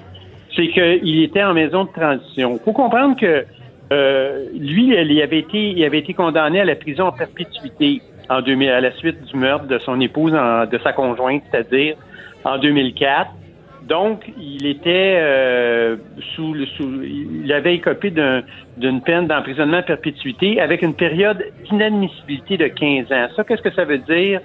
C'est que pendant les quinze premières années, il a droit à aucune forme de libération. Après ce délai de quinze ans, il est admissible à une libération, mais il n'y a aucune obligation du système carcéral ou des, de la Commission des libérations conditionnelles de le libérer. C'est-à-dire qu'il faut, il faut qu'il fasse la démonstration qu'il s'est réhabilité, euh, qu'il a compris, qu'il a admis ses erreurs, qu'il a reconnu le, le, les torts qu'il a causés à ses victimes, et cetera. Il faut qu'il ait fait tout un cheminement en prison. Et là, à ce moment-là, on peut lui permettre graduellement de retrouver sa liberté. Mais comme je dis, sa peine, c'est l'emprisonnement à perpétuité. Le système n'est pas obligé de le sortir. Il a réussi probablement à, à convaincre son agent de libération conditionnelle ou son équipe de gestion de cas, qu'il avait fait des progrès, qu'il avait compris ses erreurs, et cetera, et cetera. Mmh, mais tellement compris à ce moment-là, ce qu'on a fait, c'est qu'on lui a permis euh, un certain nombre de sorties euh, sous escorte. Et je ne parle pas d'escorte euh, sexuelle, là, je parle d'escorte. Je ne parle pas de travailleuse du sexe, oui. Non, non, non. Je parle avec escorte de gardien de prison, par exemple. Et ça, ça s'est bien passé. Après ça, on l'a envoyé en semi-liberté, donc en maison de transition. Et c'est là que c'est devenu problématique. Mais là, parlons-en de la réhabilitation puis de, de, des conditions pour être libéré. Parce que là, je pose la question, là, est-ce que la prison à vie, dans certains cas, ça devrait être la prison à vie sans possibilité de libération oui. conditionnelle? Oui, tout à fait. Sans équivoque. Il y avait, et, et dans un dossier... qui va paraître, qui va être publié dans le Journal de Montréal demain, un dossier, un cahier spécial de huit pages. On se penche là-dessus exactement, on répond exactement à la question que vous me posez, c'est-à-dire que présentement au Canada, il y a environ quatre mille criminels qui sont condamnés à l'emprisonnement à perpétuité et qui sont admissibles à une libération, une forme de libération, mais qui restent en prison. C'est-à-dire, il y en a quatre mille, puis là-dessus, il y en a un sur deux, deux mille environ, qui restent en prison parce qu'ils sont considérés trop dangereux pour la société, donc ils sont pas sortables. Fait qu'on peut voir le, le verre à moitié plein ou à moitié vide, on peut dire, ben, mm. Le système est sévère parce qu'il en garde deux mille en prison, mais il y en a d'autres qui vont dire, ben ça veut dire qu'il y en a deux mille qui sont en liberté. Et parmi ces deux mille-là, ben il y avait M. Galaise. Donc, et, et, c'est un, et c'est un risque. Oui, il y a quelqu'un euh, qui a payé de sa vie cette travailleuse. Ben, on pense que cette femme-là, c'était oui. une travailleuse du sexe, vingt-deux ans, assassinée dans un hôtel euh, de Québec. La réhabilitation, donc, euh, Yves Thériault, c'est limite? La réhabilitation à ses limites, c'est, c'est, c'est certain. Il y a des individus qui sont pas réhabilitables. Il y en a qui veulent pas se réhabiliter. Et c'est donc pas pour tout le monde. Et il faut faire extré, il faut être extrêmement prudent quand on remet euh, ces individus-là en liberté qui ont déjà commis l'irréparable. Oui. Et dans le cas de M. Galaise, non seulement il avait euh, tué sa conjointe en deux mille quatre dans des circonstances extrêmement violentes, mais il y avait d'autres antécédents de violence conjugale avant cet événement-là. Fait que donc, mais oui. Il... Je veux pas, euh, puis là, je veux pas être de mauvaise foi, là, mais je vais le dire, OK? On le sait, là, nos prisons en ce moment sont surpeuplées. Euh, c'est sûr que ça coûte moins cher remettre quelqu'un en semi-liberté que le garder jusqu'à la fin de, des temps incarcérés, non? Ben, écoutez, ça coûte cent quinze mille dollars par année pour garder... cent quinze mille dollars par année pour garder... un individu dans un pénitencier fédéral. Fait que si on fait un calcul rapide, si, mettons, prenons les quatre mille euh, criminels qui sont condamnés à per- perpétuité, il y en a deux mille là-dedans qui sont en liberté. Si on les ramène en prison, puis on dit la, la prison perpétuité, là, c'est la prison à vie, puis il n'y a aucune possibilité de sortir. Ben, c'est un quart de milliard de plus par année. C'est le prêt payé. En fait, on fait, on fait des belles économies. Ben, c'est sûr que les gouvernements, quand ils ont le choix, quand ils ont deux cents millions à dépenser, puis qu'ils ont, ils ont le choix entre engager des professeurs ou euh, des médecins ou investir dans le système de santé, ils vont, ils vont investir là plutôt que de, de, d'investir dans les prisons. C'est plus rentable politiquement. T'sais. Oui, mais en même temps, il euh, y a des femmes qui meurent. Yves Thériault, merci beaucoup. On lira ce dossier-là euh, avec beaucoup d'attention demain dans le Journal de Montréal. Journaliste, spécialiste du milieu carcéral et auteur du livre « Tout le monde dort ». Je vous en prie. Merci. Q U B Radio. Jusqu'à quinze, vous écoutez Les Effrontés. Bon, parlons encore et toujours de ce fameux dossier qui n'en finit plus de finir. Je vais appeler ça le dynastie de l'écologie. Euh, l'espèce de récupération gate dans lequel on se trouve en ce moment à Montréal, au Québec, au Canada, même à l'échelle planétaire. J'en jase avec Karel Ménard, que vous connaissez, qui est souvent en émission, directeur général du Front commun québécois pour une gestion écologique des déchets. Monsieur Ménard, bonjour. Oui, bonjour. Bon, la Malaisie qui nous renvoie nos ordures de plastique, cinq centres de tri qui sont à risque de fermer, ça va mal dans le milieu euh, du recyclage euh, au Québec. Là, premièrement, comment on s'est retrouvé à avoir à composer avec des pays comme la Malaisie qui nous renvoie nos déchets? Je veux dire, pourquoi on envoie ça là-bas? On n'a plus de place ici pour euh, nos vidanges? Ben, ce ne sont pas techniquement des vidanges, oui, ce bon. sont des matières recyclables, mais qui sont peut-être pas très bien triées. Non, mais euh, c'est ça, mais parce qu'on on, on croit qu'effectivement, lorsqu'on met quelque chose dans le bac de récupération, qu'on appelle faussement un bac de recyclage, que ça va être recyclé. En fait, euh, souvent, la matière va être exportée parce que euh, les marchés, les, les recycleurs ici n'en veulent pas pour X ou Y raison, ou les marchés n'existent tout simplement pas. Donc, on envoie la matière là où ils la prennent, donc en Malaisie, euh, et souvent parce qu'on les paye pour la prendre, et ben ils se rendent compte que finalement, ben c'est pas juste des matières recyclables, mais qu'on met aussi d'autres choses dedans, d'indésirables. Ils sont pas contents, ils nous les renvoient. Mais donc, ça, ça coûte énormément cher. Ben oui, puis moi je trouve que ça nous coûte aussi au niveau de l'image qu'on a, ça veut dire on est considéré ben comme oui. étant des des pays riches qui envoient de la, nos, nos vidanges à, à l'autre bout du monde, donc euh, moi je serais un petit peu honteux dans dans, dans ce cas-ci, là, effectivement, oui. Ben, je partage tout à fait votre honte, M. Ménard. OK, là, euh, cette semaine, cinq centres de tri, on apprend, euh, sont en difficulté. Euh, à tel point là, qu'on pense peut-être qu'ils pourraient fermer ces centres-là. Pourquoi on a autant de centres de tri qui sont en difficulté en ce moment? Ben parce qu'ils sont tous opérés par un seul et unique, euh, une seule et unique compagnie. Donc, oui. les centres de tri n'appartiennent pas à cette compagnie-là. Les, euh, cette compagnie-là, euh, Tiru ou Robusolide Canadien les gère, les opère. Donc, euh, Euh, à part celui de Saint-Michel, je crois, où les équipements le, leur appartiennent, le reste, ils sont simplement des opérateurs.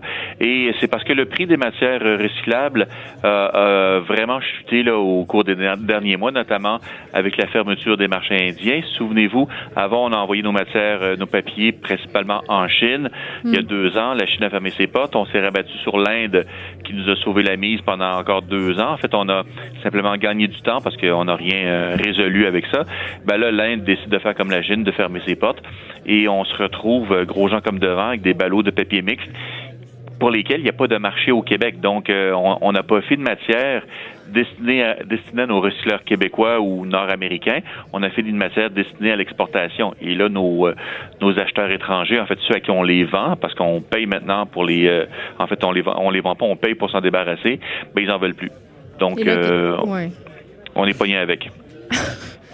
Et là, ben, la compagnie veut se faire payer davantage. C'est-à-dire, et c'est, c'est, c'est malheureux, mais elle a comme un monopole de la gestion des centres de tri dans la grande région de Montréal. Donc, on est un petit peu pris en otage. Euh, elle dit qu'elle va s'en aller si jamais on lui donne pas les millions de dollars qu'elle demande. Euh, ils nous ont fait la même chose il y a environ euh, un an et demi. C'est-à-dire, la Ville de Montréal leur a donné presque trente millions de dollars supplémentaires qui n'étaient pas prévus. Euh, ben, là, ils refont le même stratagème à Montréal et aussi au Saguenay. Et là, qu'est-ce que ça voudrait dire pour le Québec, Karel Ménard, si ces cinq centres-là fermaient? Ben, en fait, euh, moi, je pense pas qu'ils ferment. Je pense qu'on va trouver une solution euh, et que ça va coûter peut-être le prix que ça va coûter, mais il faut absolument trouver une solution. On peut pas se permettre d'avoir euh, les plus gros centres de tri de la province ou certains des plus gros euh, fermés. Surtout, euh, il y en a deux sur l'île de Montréal. S'ils ferment tous les deux, euh, je peux pas imaginer qu'est-ce qui va arriver. Là. On peut pas demander aux gens d'arrêter de de, de, de, de recycler si on veut, et euh, ça va coûter extrêmement cher d'envoyer ça au dépotoir. Et c'est certainement pas une option qui est retenue actuellement par euh, ni la mairesse de Montréal, ni le, ni, ni le ministre de l'Environnement, ni, ni Recyc-Québec. Donc, il faut trouver une solution. Je crois qu'on va en trouver une parce que là, il y a vraiment une question d'urgence. Euh, non seulement parce que ça s'accumule à l'extérieur des centres de tri, mais aussi parce qu'il y a une crise de confiance euh, des citoyens qui... Euh, mais moi, la première, là, il y avait des, ben, y a des articles qui sont sortis pour dire que le trois quarts que ce qu'il y avait dans mon bac de récupération, ça se ramassait au vidange. Ça me donne pas tellement envie de rincer mon pot de yogourt. Oui, ben là, faut, faut, il faut en prendre et en laisser, là. On, ben, je comprends, mais c'est ça que les gens pensent pareil. Ben, je sais, mais c'est, mais c'est ça une crise de confiance. Ça veut dire, les gens, peu importe ce qu'on leur dit, ils croient que ça va au dépotoir parce que les images qu'on leur montre, c'est des ballots qui sont en train de pourrir à l'extérieur et qu'il n'y a pas de solution puis que les centres de tri vont fermer.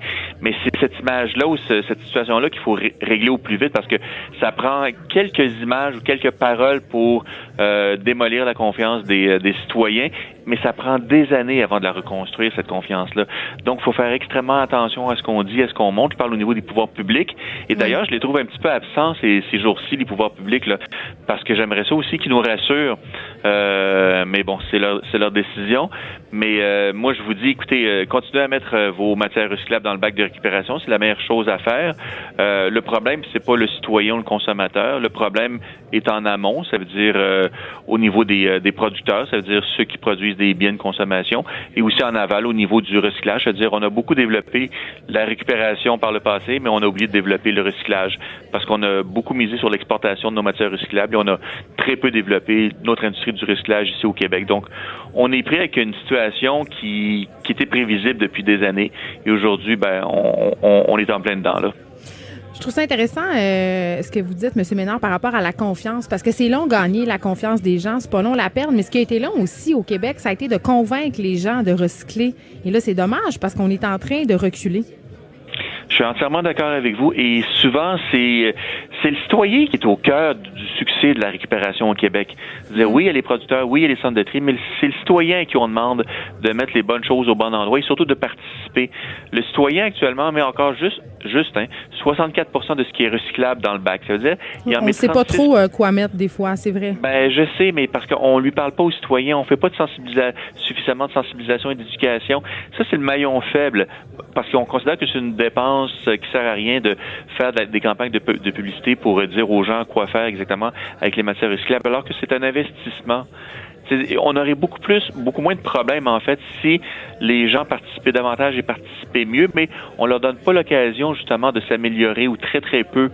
Et euh, ben non, ça, c'est très, très malheureux. Là. C'est plate parce qu'il y a plusieurs citoyens qui se sentent un peu coupables, qui se sentent pointés du doigt. Puis, tu sais, on, j'évoquais les nouvelles un peu, euh, un peu poches par rapport au recyclage qu'on a eu dernièrement. Puis, je comprends les gens qui se découragent puis qui ne recyclent pas vraiment. Mais justement, qu'est-ce qu'on peut faire pour revaloriser le fait de recycler? Parce que vous avez parlé tantôt euh, du fait que nos principales instances soient un peu absentes du débat. Il faudrait aussi que ces instances-là rouvrent le portefeuille un peu, là. Euh, ben oui, mais aussi surtout les producteurs, parce que moi, c'est pas la Ville de Montréal à payer taxer pour une compagnie. Taxer les producteurs euh, de produits? Euh, oui, mais en fait, si un produit n'est pas recyclable ou moins recyclable qu'un autre ou n'a pas un contenu minimum recyclé, ben il devrait coûter plus cher à l'achat pour faire en sorte que les produits les moins chers, ben c'est ceux qui sont les meilleurs pour l'environnement. C'est ça là, qu'on, ce vers quoi on devrait se diriger. Là, on fera pas ça du jour au lendemain, on s'entend, mais c'est ça la, la logique de ce qu'on appelle la responsabilité élargie des producteurs. Mais moi, je comprends pas pourquoi ça serait la Ville de Montréal à payer pour euh, un gestionnaire de centre de tri qui veut plus gérer des, des matières recyclables, pourtant euh, avec un contrat un bon et uniforme, alors que la Ville de Montréal Montréal, par exemple, n'est pas responsable des circulaires qu'on accroche aux poignées de porte des... Euh, des non, partez-moi des... pas ces circulaires. Non, ben, je fais... Donc, les circulaires, je disais, non, mais, mais où, où, la Ville de Montréal n'est pas responsable des produits qui sont mis en marché, tant au niveau de ouais. leur quantité que de la nature des produits, et on lui demande de payer pour ça. Moi, je trouve que c'est pas normal. Ça devrait être ceux qui les produisent, les mettent en marché ou les distribuent, qui devraient être responsables de ça. Vraiment les responsabiliser. Actuellement, il y a une complète déresponsabilisation des producteurs et aujourd'hui, euh, on, on, on en voit les, les conséquences. Là, c'est-à-dire, euh, euh, moi, je veux absolument pas que ce soit mes taxes ou euh, celles de, de la Ville de Montréal qui servent à payer un producteur parce qu'il il y a le beau jeu, pas le producteur, mais le, le centre de tri, le gestionnaire du mmh. centre de tri, parce qu'il y a le beau jeu actuellement. C'est-à-dire, euh, il sait très bien qu'il y a Un, un gros pouvoir de négociation. C'est lui qui, qui opère les deux centres de tri présents sur l'île de Montréal, mais il faut absolument pas que la ville cède en aucun cas. C'est sûr qu'il va y avoir des dommages collatéraux. Moi, j'en, j'en suis convaincu. Euh, c'est-à-dire certainement des matières qui seront pas nécessairement recyclées euh, comme on l'entend. Euh, ça va coûter plus cher, mais à un moment donné, il faut payer ce que ça coûte véritablement euh, les opérations de récupération, collecte et, et tri. Là. On paye pas assez. Bien dit, Karel Ménard, directeur général du Front commun québécois pour une gestion écologique des déchets. J'ai envie de terminer avec une petite anecdote. Tantôt, je suis allée chercher un colis que j'avais commandé sur Amazon. Je sais, honte à moi, euh, qu'on me conduise au port de la ville. C'était une petite bouteille de rien emballée dans une très, très, très grosse boîte en carton avec beaucoup, beaucoup d'emballage en carton et c'était complètement inutile. Taxons le suremballage aussi, moi je dis. Ben, il faut, faut l'abolir carrément. Il faut Merci l'interdire. Beaucoup. Merci de nous avoir parlé. Les effrontés. Avec Geneviève Pettersen. Les vrais enjeux. Les vraies questions. Vous écoutez Les effrontés. C'est l'heure de notre segment en cinq minutes avec Baptiste Zapirain qui est dans nos studios. Et aujourd'hui, on s'intéresse à un sujet bien près de chez nous, la Côte-Nord. J'ai grandi près de la Côte-Nord. Je l'ai visité plusieurs fois. Je suis allée pêcher à plusieurs reprises euh, sur les rivières et les lacs de la Côte-Nord. Région magnifique, région sous-estimée aussi beaucoup au Québec et région qui est euh, malheureusement isolée, enclavée parce que euh, c'est compliqué aller là. Et c'est le sujet de la page dans cinq minutes. Baptiste Zapirain, salut! Salut! Écoute, on essaie depuis longtemps de sortir la Côte-Nord de son marasme, puis je le sais, le même si je dis à nos auditeurs, allez-y, les plages sont magnifiques, puis l'eau n'est pas si frette, c'est quand même compliqué d'y aller. Et là, il y a des élus qui se sont réunis, qui ont demandé des actions concrètes de la part du gouvernement. Qu'est-ce qu'on demande? C'est ça, parce que bon, ça fait un peu quarante ans qu'on demande euh, des, des solutions du côté de la Côte-Nord, là, mais... Euh, là, un peu quarante ans. C'est ça. J'aime ça. Euh, et euh, bon, concrètement, ce qu'ils demandent, c'est de concrétiser un peu... Euh, alors, eux, ce sont les deux... on va dire deux projets principaux sur lesquels euh, le gouvernement du Québec aurait vraiment la main, c'est-à-dire euh, la prolongation de l'autoroute cent trente-huit jusqu'à, jusqu'à Blanc-Sablon euh, et, euh, et aussi euh, créer, un, créer un pont, qui, euh, construire un pont qui enjamberait, euh, enjamberait la rivière Saguenay. Mais là, euh, ah non, ah, bon, ah, un pont, il... parce qu'il y en a déjà un, un pont qui enjambe la rivière du Saguenay, mais pas à la hauteur de la Côte-Nord, mais c'est des milliards de dollars, oui, voilà, là. C'est, ben c'est, c'est, c'est un peu le souci, justement. C'est que, léger euh, détail. Les, euh, le, le, prolong, le prolongement de l'autoroute, euh, de l'autoroute, ce serait, euh, on pense que ça coûterait euh, un, milliard et, un milliard à peu près. Euh, le pont, le, le pont un, un nouveau pont donc, qui serait donc vraiment euh, à, quel, à quelques kilomètres à peine des, des, des, traverses, euh, des traverses actuelles là, qu'il y a sur euh, Baie-Sainte-Catherine. Euh, ça, ben alors, il y, y a eu plusieurs études. Hein, euh, y, il y a quelques années, S N C-Lavalin euh, et Génivard, donc le consortium, avait euh, envisagé un projet euh, plus gros, mais qu'on estimait à presque pratiquement un milliard. Et euh, là, récemment, il y a une, le, le dernier projet qui a été étudié en deux mille quinze, je crois, c'est il y a une firme, euh, une firme danoise, Kowi, je crois, qui avait... Euh, euh, Elle, elle, elle avait envisagé un pont un peu plus, un peu plus modeste, à deux, à deux voies, un pont de mille cent cinquante mètres. Et euh, là, le, le, le coût estimé, c'était en, entre trois cents et cinq cents millions, ce qui est quand même pas mal. Et donc, ben, le gouvernement du Québec euh, n'est pas encore, euh, n'est pas encore euh, lancé. Là, on pense qu'il y aura peut-être, euh, peut-être un appel d'offres en mars. Mais moi, j'ai euh, une idée, Baptiste Zapirain. Oui. Pourquoi on ne prend pas tout l'argent qu'on économise en faisant sortir des détenus dangereux de prison, puis on ne l'injecte pas sur la Côte-Nord? Ah, ça, faut le demander à François Legault. Euh, comment, comment il gère son argent, comment il gère le surplus. Ça serait super. Vous brûlez de savoir qu'est-ce qui va se passer avec le tunnel sur la Côte-Nord. Ça fait quarante ans qu'on en parle. Fait que, Baptiste, qu'est-ce qui va se passer finalement? Ça fait même plus longtemps que ça qu'on, qu'on, qu'on en parle. Mais ça aussi, c'est un projet qui est... Euh, euh, Qui est, qui est en route. Il y a une étude préliminaire qui est sortie, euh, qui a été mise à jour en deux mille dix-huit. Ce serait un, t- un tunnel en fait qui permettrait de relier euh, l'île de Terre-Neuve au Labrador. Donc le Labrador, c'est juste euh, au-dessus de la Côte-Nord. Beaucoup de monde par là, je pense. Ouais, y a, je pense qu'il y a six cent mille personnes qui habitaient sur Terre-Neuve là. Et comme la sortie du, tu- du tunnel, euh, donc du côté euh, côté continent, donc sur le Labrador, ce serait vraiment à quelques kilomètres de la frontière de de la Côte-Nord. Donc évidemment. C'est un projet qui, qui concerne les deux provinces et qui devrait se faire en collaboration entre Terre-Neuve et Labrador et Québec. Mais évidemment, la Côte-Nord, notre région de Côte-Nord, est évidemment très, très intéressée d'avoir soudain euh, un lien qui pourrait apparaître et qui permettrait de, de, de la relier à tous ces habitants de, de Terre-Neuve. Donc, c'est sûr que ça les intéresse beaucoup. Là mais encore... Ça, ouais, ça assurait quand même un, un afflux touristique considérable, mais je ne sais pas si on demandait aux gens de Québec de voter entre un tunnel sur la Côte-Nord ou un tunnel en dessous de l'île d'Orléans. Je pense que ça pognerait pas bien, bien. Ah ben c'est ça. Mais de toute façon, ce projet-là serait un projet vraiment... Je pense qu'il devrait être piloté par les deux prov- par deux provinces.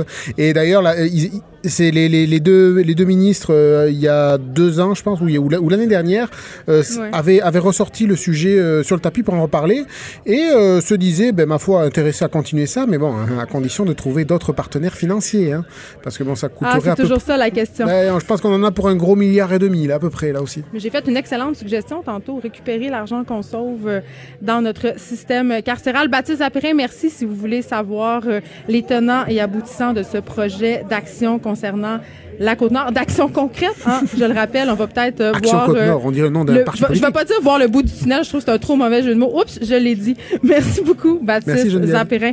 Et là, c'est tellement drôle parce que pendant qu'on avait notre petit problème technique, il y a quelqu'un qui est passé que je connais très bien. Et je, en ce moment, mon prochain invité est là sans son consentement. Je veux juste le dire, je l'ai obligé à venir faire euh, de la radio avec moi. Pierre-Yves McSween. Salut. T'as pas le droit d'être ici. Je me sens comme en visite chez les voisins, sans voir parti, je m'en ai soupé. Ben, c'est ça. Ben, là, t'es là, pis t'es au Salon de l'Auto. Et là, oui. C'est drôle parce que je vois les gens aller te parler, pis tout le monde te dit, ben, là, qu'est-ce que tu fais ici? T'as pas le droit d'être ici, d'acheter un char. Qu'est-ce que tu fais? Ben, pour acheter une voiture usagée, Geneviève, faut la connaître.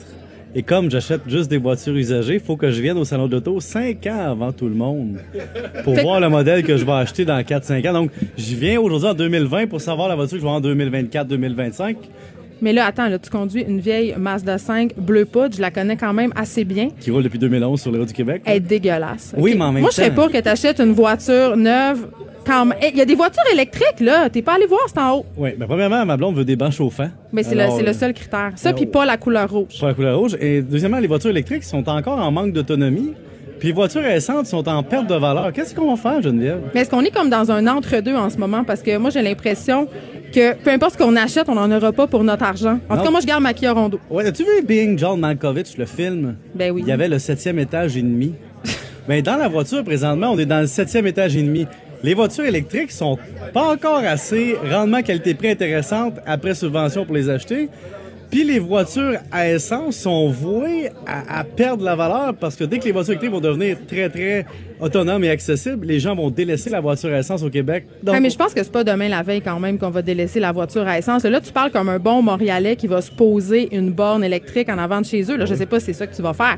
Mais mettons, moi, je peux pas m'empêcher. Là, je fais mon argument de fille des régions. Ouais. Pour les gens en région qui en parcourir quand même des centaines de kilomètres, pour les gens en région pour qui c'est vraiment un besoin primordial de se déplacer en voiture sur des longues distances, est-ce que les gens, même si les voitures électriques vont être de plus en plus fiables, vont faire confiance? Moi, je pense pas.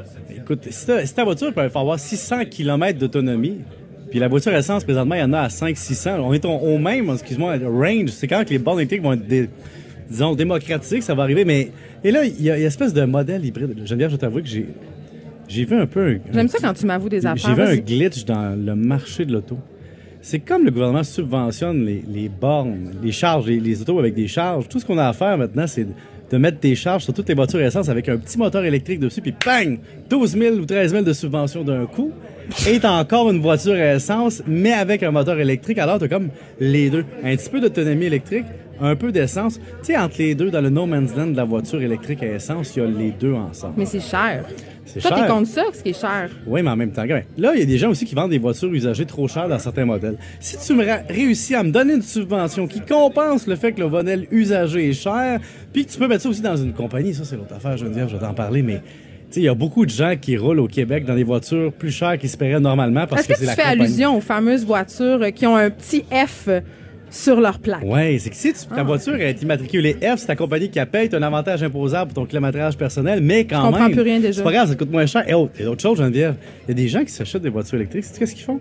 La compagnie leur rembourse, par exemple, je sais pas moi, entre quarante-huit ou cinquante cents du kilomètre, peu importe, pour fin d'affaires. Donc, ils ne payent pas d'essence, mais ils se font rembourser une pièce à tous les deux kilomètres qui roulent pour fin d'affaires. Alors, ils l'achètent personnellement, mais ils se font subventionner par la fiscalité qui est en retard. Est-ce que tu penses qu'il y a des gens, Pierre-Yves McSween, qui utilisent leur voiture d'affaires à des fins récréatives? Tu veux dire quelqu'un qui tirait, par exemple, son véhicule récréatif aux États-Unis par...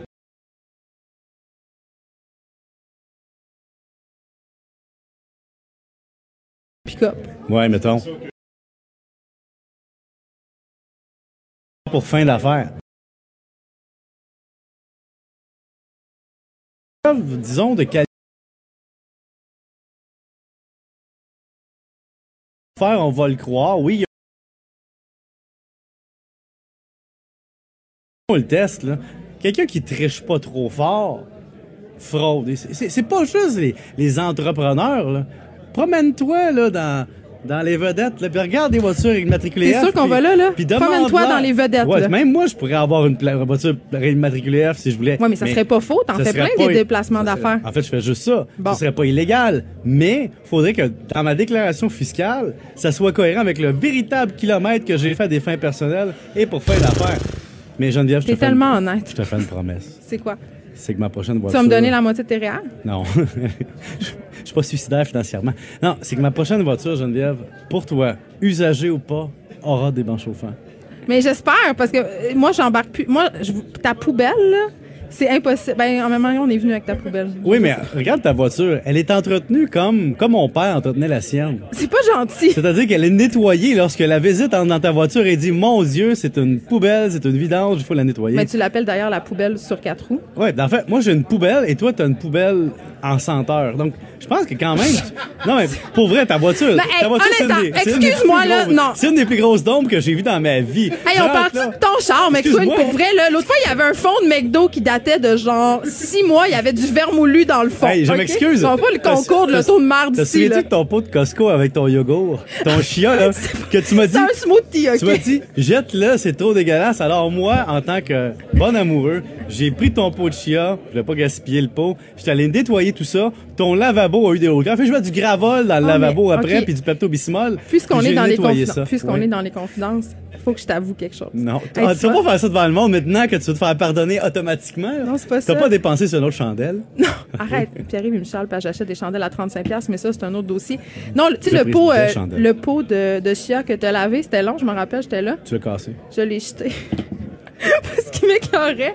Je voulais plus manger dedans. Tu niaises, là? Non, je l'ai... Je, je l'ai... l'avais nettoyé vraiment. Non, mais c'est pas vrai, je l'ai pas jeté, je l'ai mis au recyclage. Je m'excuse. C'est un pot de poterie, ça se recycle pas. Hop. Hey, je l'avais nettoyé, là. Je l'avais nettoyé comme avec, une cure, avec un cure-dent, là. C'est j'avais... à cause de moi, la crise du recyclage, tu penses? Parce que tantôt, euh, t'as aussi sorti une matière recyclable de mes vidanges. Oui, j'étais très insulté, mais maintenant, mon ami Ferrandez te dirait que de toute façon, ça s'en allait aux poubelles, de toute façon. Non, mais Karel Ménard vient de dire qu'on faut pas penser comme ça. Non, faut pas penser comme ça, mais ça se peut. Ben, je pense qu'on exagère. Il a dit, Karel Ménard, qu'on exagérait puis qu'on recyclait l'ensemble de notre œuvre. Mais moi, j'avoue que je suis une très, très mauvaise citoyenne au niveau du recyclage. Mais je suis une meilleure citoyenne que moi, que toi, pardon, au niveau euh, des chars, parce que moi, je suis pas au Salon de l'Auto en train de me magasiner des chars. Puis toi, je sais pas, on dirait que je te crois pas que tu magasines en pas fait, un char. En fait, c'est que j'ai une option d'achat, hein? Sur qu'on jase. Ben oui, on c'est que là, moi, je suis en train de faire de l'arbitrage économique entre les véhicules électriques, les véhicules usagés puis les véhicules à essence. Puis je dis, c'est un no man's land présentement. Alors, j'ai une option d'achat sur un véhicule présentement pour l'été que je vais peut-être revendre si je trouve que ça vaut pas la peine. C'est que je vais m'acheter un véhicule usagé plus récent depuis quelques temps et je trouve pas chaussures à mon pied. Et je me dis, si les subventions gouvernementales pour le véhicule que j'achète me reviennent moins cher qu'un véhicule usagé de la même gamme, je vais prendre celui-là, je vais le mettre dans ma compagnie, puis je vais me faire rembourser le kilométrage pour faire une affaire comme tout bon membre d'une gestion active et intelligente. Mais la vérité, c'est que je suis venu te reconduire à ton émission de radio et c'est pour ça que je suis ici. Non, mais c'est pas amour. Vrai, c'est pour, c'est pas faire... pour une Arrête, là, maintenant, je suis rouge et gênée. Bon, s'en OK. Fout du reste, là. Non, moi, je veux qu'on parle de la traduction de ton livre en allemand. Yes, eh oui. C'est Volkswagen das tout... Auto.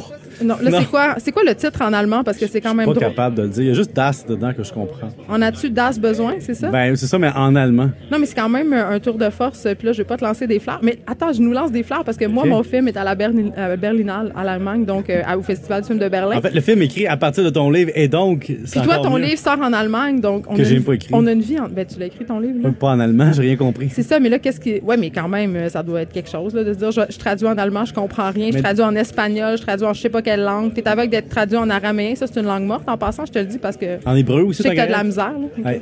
Ça, c'est, ça, là, c'est garde. Ça, là, c'est essayer de t'élever au niveau intellectuel au-dessus de moi alors mais que c'est, c'est parce que tu fais un meilleur salaire que moi. Fait que je, faut que je mais gagne quelque sais, part. Pourquoi tu fais un moins bon salaire que moi, Geneviève? Je sais pas. Je pense que c'est, c'est un terrain très glissant. Non, je vais boire de l'eau. C'est, c'est à cause des, de, de, du socio-constructivisme qui fait en sorte qu'on rémunère moins bien les femmes au même stade que les hommes simplement parce qu'elles sont des femmes. Est-ce que tu parles du patriarcat? C'est à cause du patriarcat, je l'ai dit. Oh mon Dieu! Ça y est, là, il y a une trappe en dessous de ta chaise, elle va s'ouvrir et là, tu vas tomber directement dans le bureau de Pierre-Karl Pellado, puis là, on ne sait pas qu'est-ce qu'il va devenir de la. Mais la vérité, c'est que comme je suis C P A, j'ai une ah, bonne... C P A? Oui, j'ai une bonne valeur marchande aussi. Je pensais que t'étais F C P A. Oui, si, mais c'est, c'est de l'humilité. Je suis F C P A. mais, mais Geneviève, pour vrai, c'est, c'est, c'est merveilleux d'être chez toi quand même. C'est comme si... Au Salon de l'Auto, ouais, tu veux ouais, dire? Ouais, c'est dans ça, une c'est... tente bleue? Ben, je me sens comme... Pas chez nous, mais je me sens bien avec toi parce que t'es là, tu comprends? Mais là, il y a Germain euh, G G. Hein, oui. Moi, je l'appelle Germain euh, G G Goyer. Ouais, moi aussi, je l'appelle. Il est là, il va s'installer. C'est pas son vrai nom? Germain, t'es où? Guide de l'Auto. Là, j'ai tout le temps peur. À chaque fois que Germain y arrive, parce qu'il vient tout le temps me parler des affaires que je connais pas. Mais Germain, c'est comme un homme mature de corps. Incroyable. Il a l'air d'un, d'un monsieur déjà. T'sais, non, mais il a acheté un duplex en plus, là, Germain. Ben oui. Hein, Germain, on Bonjour, cale, on, on, on, là, on étale notre vie privée. Oui. Ben, c'est ça qui se passe. On t'arrive votant. T'as plein de voitures. Bye, bye. En tout cas, je vais t'attendre dans l'auto. Stationnement. Merci. Dans ton char bleu qui sent aussi la poubelle. Oui, mais qui sent beaucoup moins le moisi que le tien. Et qui est payé. Et qui est payé. Hey, arrête!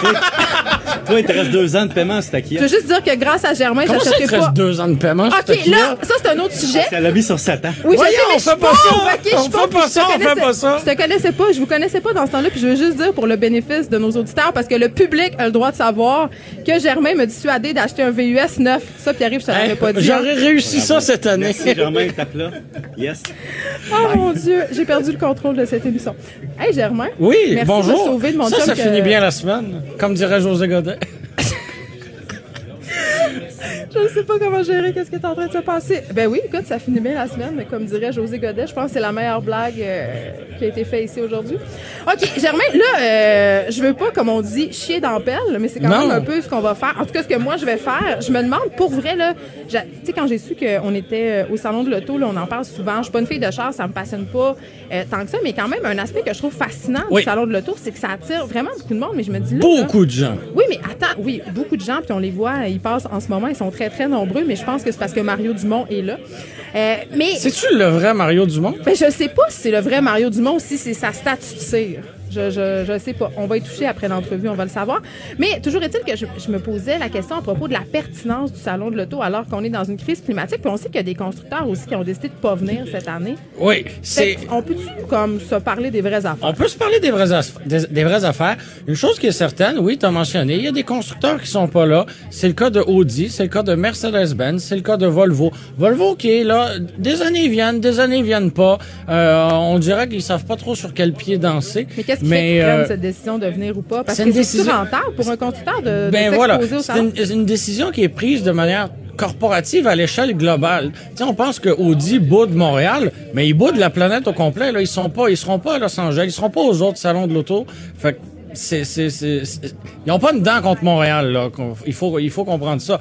Par contre... Mais c'est quoi, ils se pensent bon?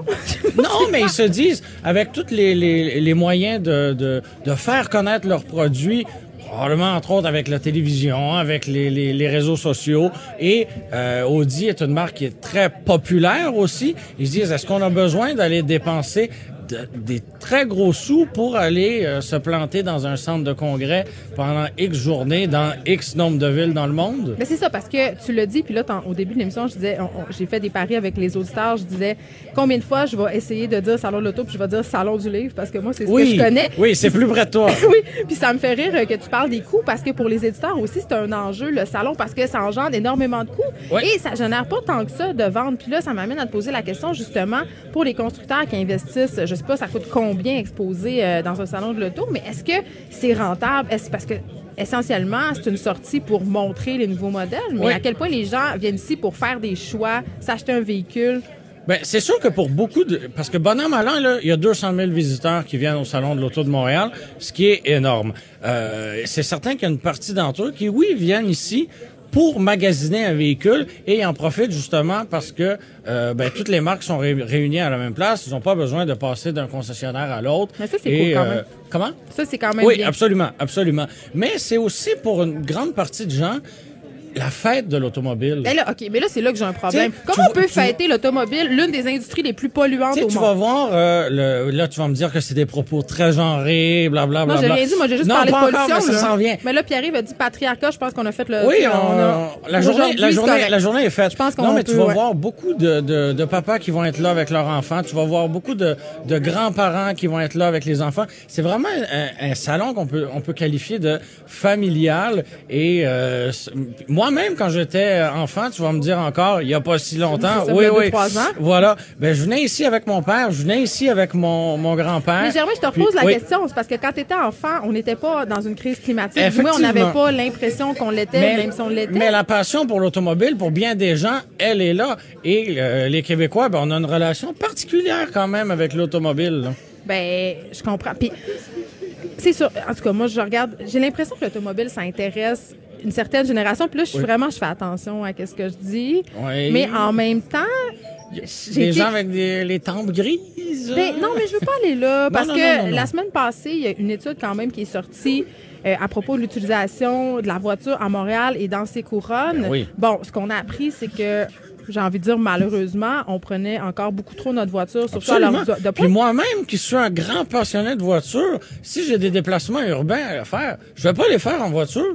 Ben moi, je vais les faire en voiture parce que le transport en commun, je trouve que ça marche pas. Mais bon... Euh, ben, pas, j'ai pas, j'ai pas dit que le transport en commun était optimal. Là. Mais loin de là. Non, loin mais... de là. là où ah, je si venir... tu vis pas en bordure de la ligne orange, bonne chance. Oui, c'est ça. Il te passe cinq six métros d'en face, tu peux jamais en prendre un. Voilà. Mais euh, ce qui m'a surprise dans cette étude-là, c'est que moi, j'aurais eu tendance à penser que les jeunes utilisaient moins la voiture, étaient moins intéressés par les voitures. Or, il n'en est absolument rien. Puis je vais aller plus loin que ça. On a appris que la plupart des jeunes ne s'intéressaient pas non plus au covoiturage. Donc, tu sais, quand je disais, j'ai un préjugé par rapport euh, à la culture de l'auto, tu sais, quand je te disais, je pense que c'est une certaine génération, ben, je suis dans le champ parce que... En fait, c'est que le, je dirais que la voiture va aller chercher l'aspect émotif des personnes peut-être un peu plus âgées, alors que les jeunes vont bêtement y voir là un, un outil comme une laveuse ou une sécheuse, mais là, ça va être un moyen de transport. Puis, euh, puis voilà, ouais. la, l'aspect euh, émotionnel, l'aspect passionnel ne sera pas là. Bien, vraiment, je, je sais pas euh, si je suis d'accord avec toi là-dessus, parce que si vraiment les jeunes voyaient la voiture comme un moyen de transport oui. seulement, c'est-à-dire, comme moi, j'ai répondu là, dans mes cours de conduite là, à la question « Quelle est votre voiture de rêve? » Moi, oui. c'est une voiture qui me rend du point oui. A au point B. Mais pourquoi Mais alors il se fait encore je, autant je, je, de, de modèles? Je vais te raconter une anecdote avec, en lien avec le cours de conduite que j'ai suivi il n'y a pas si longtemps avant que tu le dises encore. Non, mais chez moi, j'ai rien mon, dit. Mon, là. mon instructeur enseignait dans une école à Montréal et dans une école à Saint-Janvier, là, en banlieue relativement éloignée de Montréal. Saint-Janvier. Oui, c'est ça. Et euh, ben à Montréal, et, en fait, dans tous ces cours, ils posaient la même question. Qui ici dans la salle va avoir, euh, va avoir une voiture euh, le lendemain de son permis de conduire? Donc, autrement dit, qui a une voiture là qui l'attend, que ce soit papa, maman qui la paye, mais peu genre importe. Moi, demain, le lendemain quasiment. Exactement. Donc, à Montréal, il y avait peut-être deux, trois personnes sur vingt qui levaient la main parce que pour beaucoup de gens, ben, le permis de conduire, c'était un outil supplémentaire à avoir, mais, mais, mais sans plus. Alors qu'à Saint-Janvier, ben, il dit c'est la totalité de la classe qui levait la main. Mais oui, c'est ça. Là, je, je le disais tantôt à Pierre-Yves, en région, voilà. La voiture, là, on à Saint-Janvier, on n'est même pas en région, là, on, est, on est en banlieue. Mais ben, en quel, banlieue éloignée. Quel autre moyen veux-tu utiliser? Pour te, ben, pour te transporter. C'est pas moi que tu vas dire ça. Je viens du Saguenay. Je veux dire, les transports en commun n'existent à peu près pas. Voilà. Puis ça s'est amélioré. L'autobus ne cligne pas des yeux parce que tu vas le manquer. Ben, puis les, on parlera pas des taxis. Uber n'est pas là. Donc, euh, quand tu pognes euh, seize dix-sept ans, euh, oui. Tout le monde a une voiture. Et tu, tu veux acquérir de l'autonomie, ben, c'est par le, c'est par l'automobile que ça passe. Bon, OK. Euh, la place qui est allouée aux voitures électriques cette année au salon. Oui. Tantôt, j'avais de la misère à trouver le kiosque de Q U B. Donc, je me suis ramassée. Bon, ris pas de moi. Je me suis ramassée par hasard. Euh, dans la, la section du salon qui est consacrée bon, aux chars électriques. Le hasard fait mais là, j'étais comme choses. contente. J'étais comme, ah, notre kiosque est... Non, mais il est pas là. Qu'est-ce qu'il est au cinquième étage? Voilà. Mais euh, je me promenais, puis il y avait beaucoup de personnes. Puis là, je me suis dit, bon, ben, coudonc, c'est le fun. On octroie une place de choix aux voitures électriques. Puis là, tu sais, tu me connais, la petite personne de mauvaise foi en moi est ben arrivée. Oui. Puis là, j'ai fait, bon, est-ce qu'on fait ça pour être tendance, pour s'acheter bonne conscience, ou il y a vraiment une réelle volonté de s'attaquer aux problèmes environnementaux de la part des constructeurs? Écoute, euh, oh. Comment?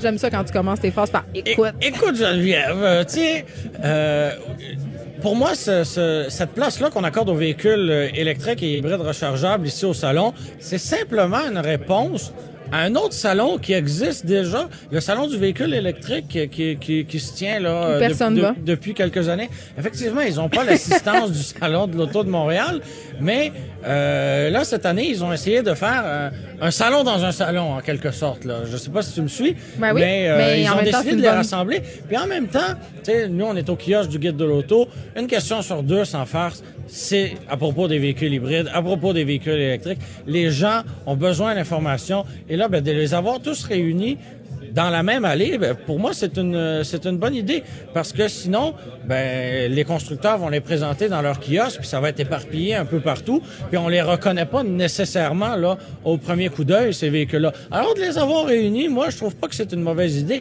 Puis en plus, ben, ils sont entourés de kiosques Euh, spécialisé pour euh, les bornes de recharge. Il va avoir J'ai même des, vu des vélos électriques. Des, ben, c'est exactement ce que j'allais dire, des vélos électriques. Il y a l'association des propriétaires de véhicules électriques qui sont là. Tu sais, qui de mieux placé pour te parler d'un véhicule électrique? Ben, un militant vegan, peut-être. Oui, c'est ça. Donc, c'est ça. Des fois, ces gens-là vont être euh, vont être un peu biaisés, je te le cache pas, mais en même temps, c'est, c'est, c'est ces gens-là qui vont avoir parcouru des milliers, des dizaines de milliers de kilomètres à bord d'un véhicule électrique. Et ils vont... Ben, ils ont dû se recharger souvent des dizaines de milliers de kilomètres. Ben, oui, là. Ils sont ben, souvent oui. arrêtés. Euh, tantôt, euh, bon, mon chum nous a fait c'est une apparition euh, surprise, entre parenthèses, Pierre-Yves McSween, pour ceux qui viennent de se joindre à nous. Euh, il disait, que, puis je sais pas où toi t'es à, par rapport à ça, qu'on est, selon lui, dans une période charnière dans l'histoire euh, des voitures, c'est-à-dire qu'on est dans un entre-deux, que ça vaut pas tant la peine en ce moment d'acheter un char à gaz, puis que les autos électriques sont pas encore rendues assez autonomes, ouais. pour que ça soit vraiment intéressant. Tu penses quoi, toi, par rapport à ça? Ben, on est, euh, c'est, c'est une bonne idée de dire qu'on est entre les deux. Fait qu'on attend, on n'achète rien. Ben, non, non, non, au contraire, parce que on se rappelle qu'au Québec, on a le, le, le, le cap des cent mille véhicules verts, là, qu'on veut atteindre. On nous casse les oreilles avec ça depuis des années. On est rendu, là, à soixante-dix, soixante-dix mille véhicules verts, si je me trompe pas. Et euh, ben une fois que le cap il va être atteint là, de cent mille, euh, ça serait naïf de croire que les subventions gouvernementales vont rester. Ou en tout cas, à, de, à cette hey, ça, hauteur-là. Là. Ouais. Donc, euh, on, on, on, le gouvernement va pas financer les véhicules d'une province entière pendant des décennies. Là. Donc là, on veut favoriser les véhicules verts. Euh, on... on On subventionne, en, en anglais, on dit les, les early adopters, là, ouais, donc ouais. les, les, les, les premiers utilisateurs. Ouais. Exactement. Puis une fois, une fois que tout le monde va avoir un véhicule vert, ce qui arrivera pas demain matin, là, ben, une fois, une fois qu'il y a cent mille véhicules qui vont, une fois que l'objectif va être atteint, ben, on va arrêter de se, se donner des, des moyens artificiels pour y parvenir. Là, la question qui tue. Quoi? La Rondo, je la garde ou non? Non, non, ça, on a déjà statué, là, ma Rondo rutilante. Euh, bon, mais là, ça a l'air qu'il faudrait que je la lave, par exemple. Ah, ben oui. Mais, euh, un, bon, un, vas, bon, un, un bon, bon shampoing. Entre... Oui, un bon shampoing, un bon entretien mécanique. Hein? Oui, mais moi, quand Faut je fais laver. Attends, quand je fais laver mes tapis, je laisse les, f... les fenêtres fermées, ça sent le cani. Mais, euh, tu vas tout en acheter un char électrique, oui ou non? Ben, écoute, de par mon métier, j'ai pas besoin d'avoir un véhicule personnel ah! parce que j'essaie euh, un véhicule neuf euh, par semaine, justement, pour en faire la critique dans le livre, sur le web, partout. Mais euh, j'ai quand même un véhicule personnel pour rester indépendant. Il est en bois? Non, euh, j'en ai un qui est en, qui, qui a les côtés en faux bois. Mais ça, c'est une voiture d'été là pour le plaisir, même si tu n'y vois aucun plaisir. Mais tu conduis euh, quoi? Comment? Tu conduis quoi? C'est quoi ton véhicule personnel? Mon véhicule personnel là, utilitaire, c'est une Ford Focus euh, deux mille sept. Et c'est, c'est, cette voiture-là me permet de rester indépendant, justement, vis-à-vis ouais. les constructeurs. Mais ça te permet peut-être pas de te rendre du point A au point B pendant ah, totalement, longtemps. C'est un véhicule qui a cinquante mille kilomètres. Qui n'a pas une miette de rouille, qui est pas neuf parce que justement elle a, elle a treize ans, mais c'est tout comme. Appartenait sans doute à un ancien curé. Non, Germain ma Goyer. Grand-mère! Ah bon, c'est la même affaire. Germain Goyer, merci d'avoir été avec nous. Merci c'est à toi, tout. Geneviève. On se retrouve lundi. Bon week-end tout le monde. Je vous laisse au bon soin de Mario Dumont et Vincent Dessureau. Cette émission est maintenant disponible en podcast. Rendez-vous dans la section balado de l'application ou du site Q U B point radio pour une écoute sur mesure en tout temps. Q U B Radio, autrement dit. Et maintenant, autrement écouté.